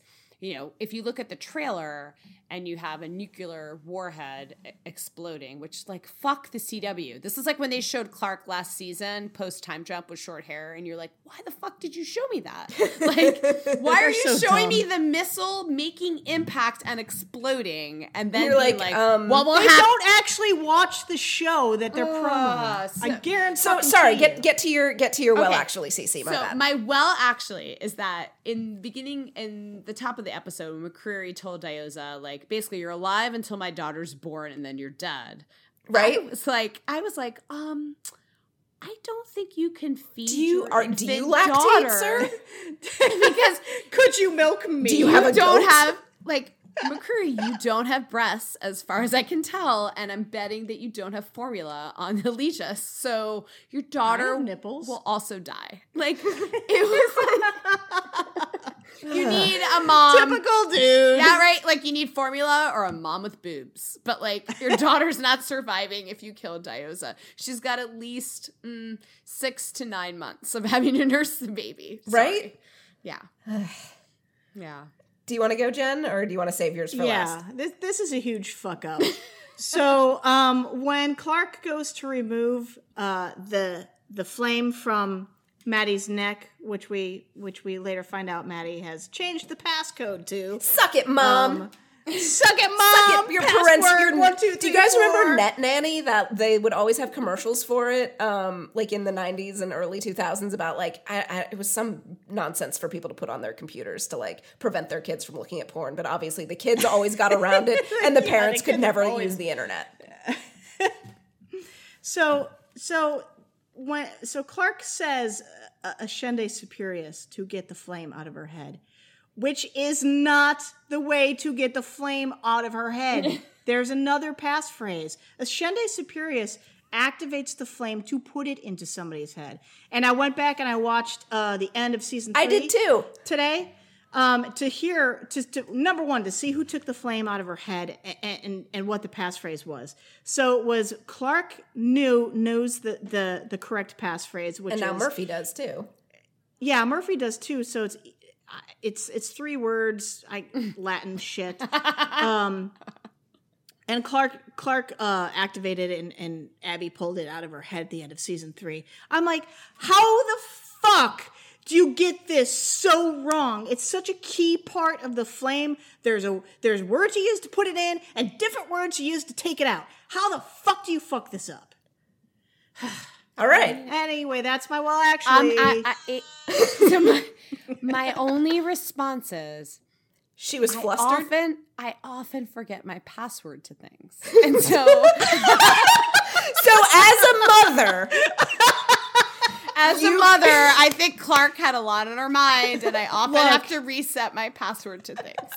as, as, as- she's like, "Hold on, I gotta, I gotta verify with my text phone. Hold, hold still, Madi. I'm waiting for the verification text to come through. Also- God damn it, two way author, authorization. Also, as a mom, I often get my children's names confused. I'll call Emmett Winston, and I'll call Winston See, it's Emmett. reasonable that It's she was confused. Yeah, all the time. yeah. It's just it's just a mom thing. Just a, just mom stuff. Hashtag. Um, my well actuallys were Monty turning off the radio when But I, I, did he actually? I mean, why would yes, he? he turned did. it down. I think he did. Oh man. No, it's it seemed to snap. Yeah, off. so it's just kind of like, well, radio silence doesn't mean you make it so that Turn they the can't radio off. contact you. It's just you don't talk. you just shh. shh. um, so there was that, and then um, Echo choking Clarke, and I know that this is one of my like fight scenes uh, niggles that I always have. Um, Clarke was coughing at the end of it, but the choke that Echo was using uh, is a carotid choke, so there wouldn't really like it wouldn't have been a windpipe choke. Um, I love your fight. Well, actually, my favorite. well, Well, actually, actually, I mean, if Echo was going to choke her out via rear naked, like it should have been a carotid. But anyway, so the end. I I love like honestly. If I watched this the third time I watched the episode, I'm like, they're fucking fighting, Right? And she's like, you like, like. I think back to the interviews that were like, "This is not a love triangle," and I'm like, "You're right, it's not." But you still have them physically fighting, and it's fucking hilarious. like, you managed. It was like the opposite. So it, the thing that I think is funny is like if you think about season one, how they took the Raven Clarke Finn triangle and turned it on its head. Where they were like, actually, the girls decide to both not pick the boy. This one was like, so now we're gonna take a love triangle and we're gonna have the girls still fight in a cat fight, but it's actually not gonna be about who fights the boy. Like to actually date the boy, it's gonna be about fighting about something else. Like it's just like it's like someday someone will write an article called The Hundred, how they explored love triangles by pretending they weren't exploring love triangles, but were actually deconstructing love triangles. Like- So fucking meta. Um, you, you had some other thoughts, CC? Any ones that you want to share? Um. Well, we saw the teasing. Um. Well. Oh, when I rewatched, um, the score for this episode was actually really beautiful. Like particularly the last, um, the whole nighttime when Octavia was giving herself up and the rescue. It was like really, the music really added a lot. P.S. I Um, like the rescue. Like, Yeah. It was I was like, finally, one of those. Right. I mean, it's an Adventure Yeah. Squad moment. You gotta love And it. Murphy was pleased. Why are they always like in the rover too for an Adventure Squad moment? Um, the, the the title of our Slack chat is Bell Abbey, so everything happens in the Rover, well, yeah. It's like the Scooby van. right? Exactly. Like, right. except with less pot smoking, apparently, because you're because Jen's brother's doing it all. I guess. I don't know if that'll actually. I don't know if you're if you're if if that story will make it into the pod. In which case, this is a really weird non sequitur. Um. th- Well, would Shaheen cut all of that? I don't know. I, mean, I don't know what he's gonna do. Doesn't he just cut out the? oh, he cuts out a lot of shit. I don't even know. And I'm usually. Like I don't know. I don't know what happens. Oh, that depresses me. I don't know what happens. I don't pay attention. I never cut anything out when I was editing. I would just cut out the ums. Huh. Well, Okay. the only other our speculation this week was that first of all, we did not anticipate that a nuclear warhead was named Damocles.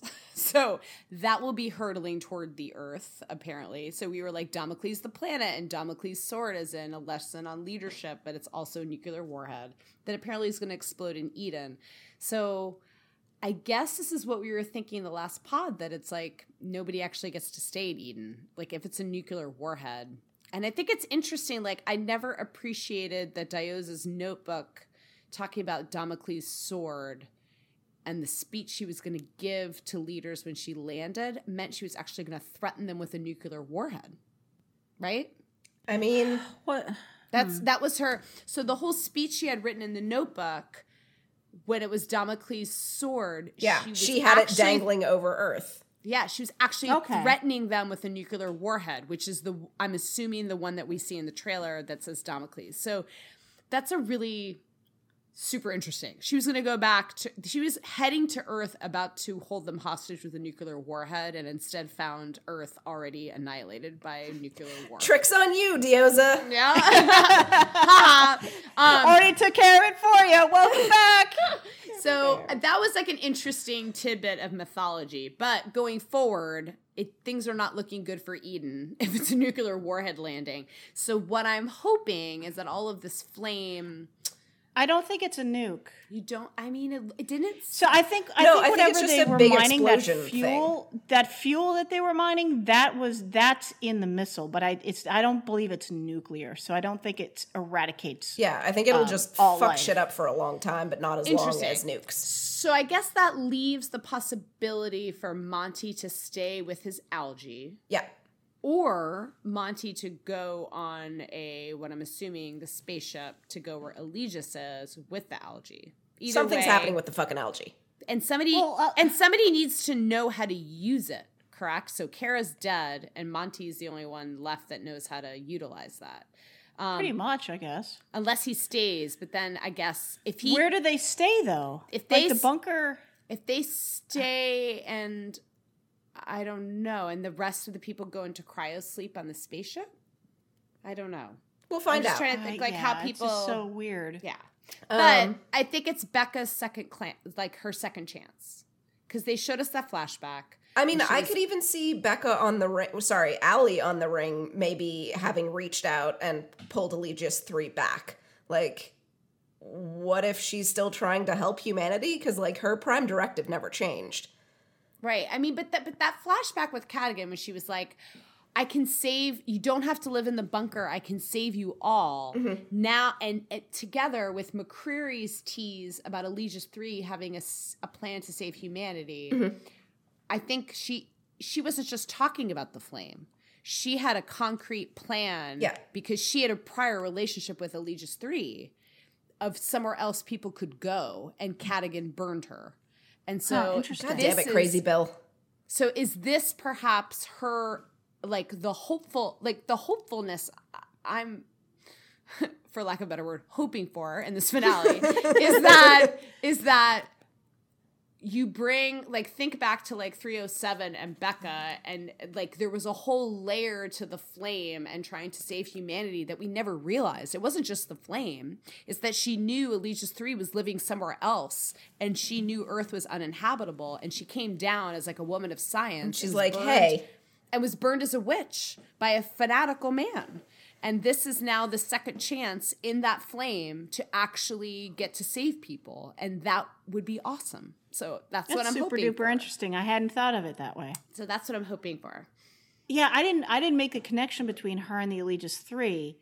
I was thinking that she meant that the serum that she had meant that they could live outside the bunker if they if they injected it and became night Yeah, no, I think that's that that is I think what we always like part of it. based based on what we true.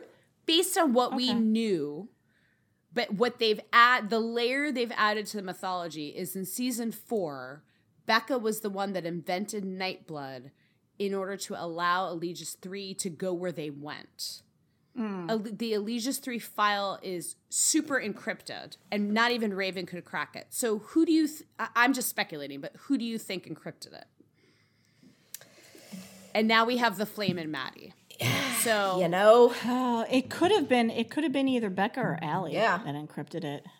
But either, Either way, one. either way, it goes back to Becca, and the flame is in Madi's head, and, and gives you access to more costume options for Unity Days. For me, Yeah, if you don't, if you go to Unity Days and just don't wear a flame costume, I Yeah, will like be you need very to be upset. Becca being burned at the stake because I that's now wait. I now have Allie in the red dress, Becca being burned like a witch, Becca in her Lab coat. commander suit, and Becca in her lab coat. yeah, you've got options. Yeah, you got a lot of options. But people still don't want to talk to me when I'm Allie. 'cause I think it's scary. It's because you got the head tilt and everyone's like, oh, too. they no. move away from Oh, me in the no. elevator. Um, do you do you have any other parting thoughts, Jen? My Um, I, my, I guess my parting thought is I came into this podcast full of salt. oh god, are we I about to have every- feelings and heartwarming? I think so. God damn it. I hate this part. um, so I came in full of salt and I think I've expended a lot, but I think talking to you guys for the past seven hours um, has not not necessarily allayed my um, my fears and concerns and frustrations about this season because I'm still like what they've done to Clarke, what they've done to Madi. You're still you're still um, salty. the lack of yeah the lack of a hero the lack of hope i that's still there but you but i'm no longer like i'm done with the show i don't want to watch it ever again i hate it i'm not you know i i think you guys have helped me talk through some of the issues i had and you have listened and this is a safe space not a judgment free space and i think we've come to a lot of maybe different conclusions about what we think about things but I still have hope, and I have hope after every season, even after some disappointments. Hope is hope is this season's get- Chekhov's gun. Yeah, I mean, It's a little shout out to Selena. I feel like Yeah, I mean, I think we're going to get a pretty decent um, series finale. It'll get me hyped back up again. I don't know if I will ever um, write reviews again um, for this show because it, it it eats into my week. Um, takes a lot of time away from things that I would rather be doing, and I just don't know if I have it in me anymore to explore this show um, via the written word. I think I might have run my course. Or I might be like, I'm just going to do the good, the bad, and the ugly with some gifts and a thousand words, be done. Um, so I'm still like, is it worth it anymore to put all this effort into it? But I think talking to you guys has really, really helped me work through some of my feelings. oh, And and some of the salt has maybe fallen off a little bit. Uh, but I probably I'll probably wake up tomorrow angry. Oh, well, yeah. That's just yeah. yeah, no, But- totally. But so thank you guys for for for going Well, through this. This is the I, journey. I appreciate you guys both stepping stepping in on the pod. I know that we had some crazy fucking scheduling nonsense, and I'll talk about that uh, right before we wrap up. Um, my Jack Purse uh, conspiracy uh, theory, R.I.P. They appeared in a scene together in the present time.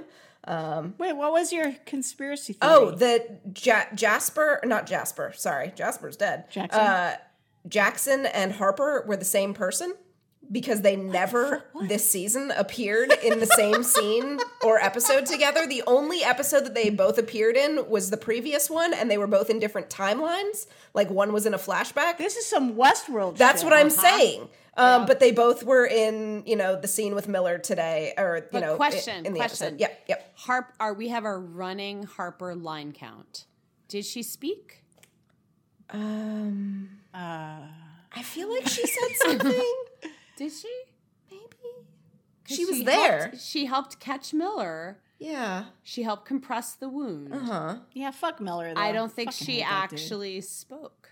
So Harper line count for So she's five, still a ghost. Zero. Still a ghost. No, no, she's had a conversation Oh, with no. folks, so she's not a ghost. I mean, Well, she's I like saw on well, we just haven't Jen, seen I Whoopi saw Goldberg. Jen. Jen, I don't want to spoil the sixth sense for people, but it can seem like you're talking to a ghost. and it's been twenty years. Hey. I think you can spoil the Sixth Sense. He's dead. You know what? Another 90s movie reference, another Bruce Yes. Willis one. Good job, CC. Um, TV shows to recommend to you guys. Jen, you Um, let me go first because I want to. I want to. I want kind of want CC to go last because she's passionate. Oh my God, such passion. Um, I had originally wrote my first one was anything other than hundred. That was so salty of me. I retract that. Um, so that was just angry Jen, and I don't want to be angry Jen anymore.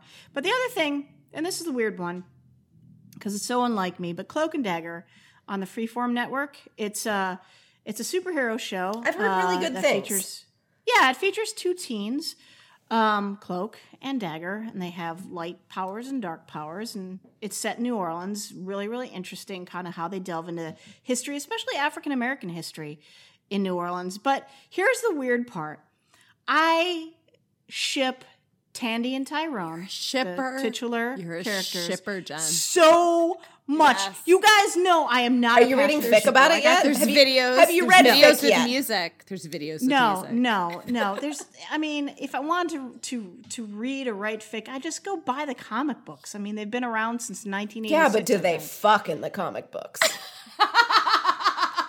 Okay, look. First, of, well, first, all right. So I'm not. I'm not a huge shipper. People know I'm not a huge you shipper. are but now, I Jen. ship You're- Tyrone and Tandy. you're a shipper. so much. Mm-hmm. It's unbelievable. So it's it's a it's a great show. Um, I think those shippers out there, you're not getting your Bellarke this season. You're not feeling it. Definitely go check out Cloak and Dagger.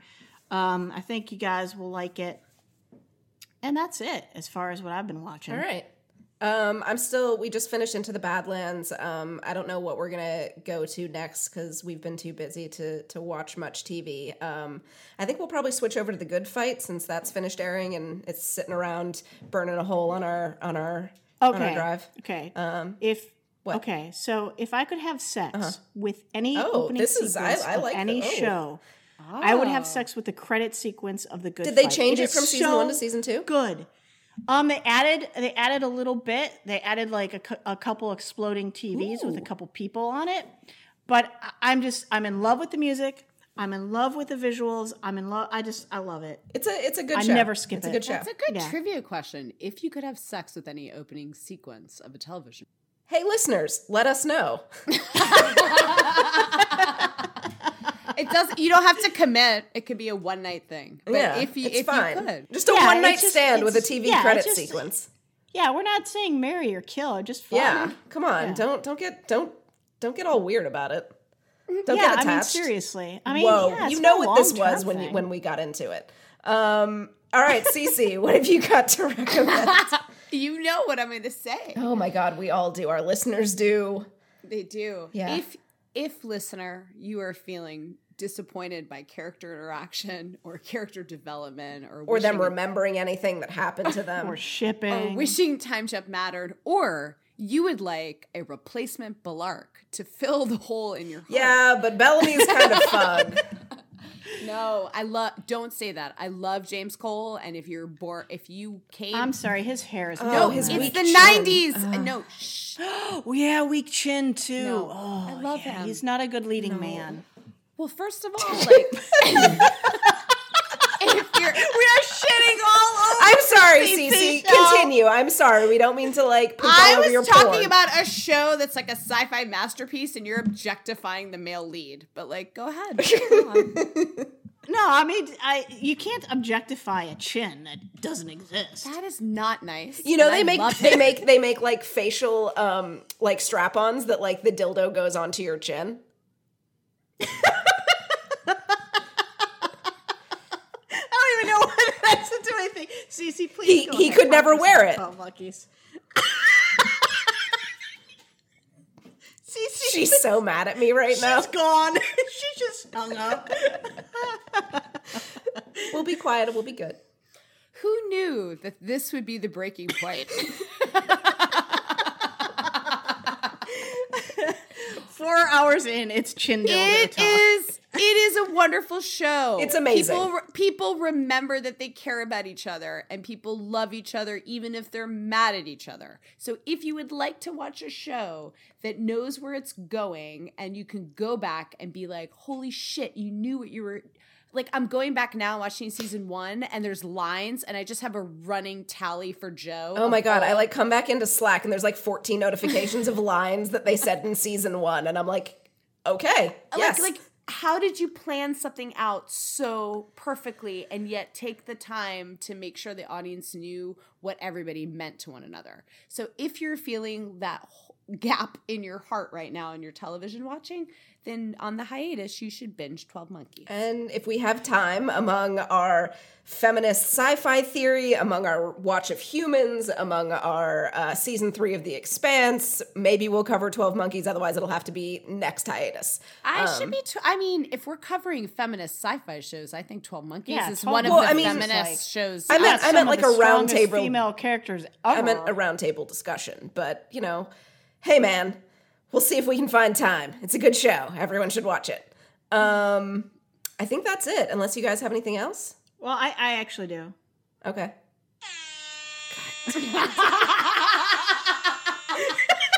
Uh, programming note Oh for. my god! God damn it! Just edit that out, into- Shaheen. No, it's fucking Shaheen. Future Shaheen, don't edit that out.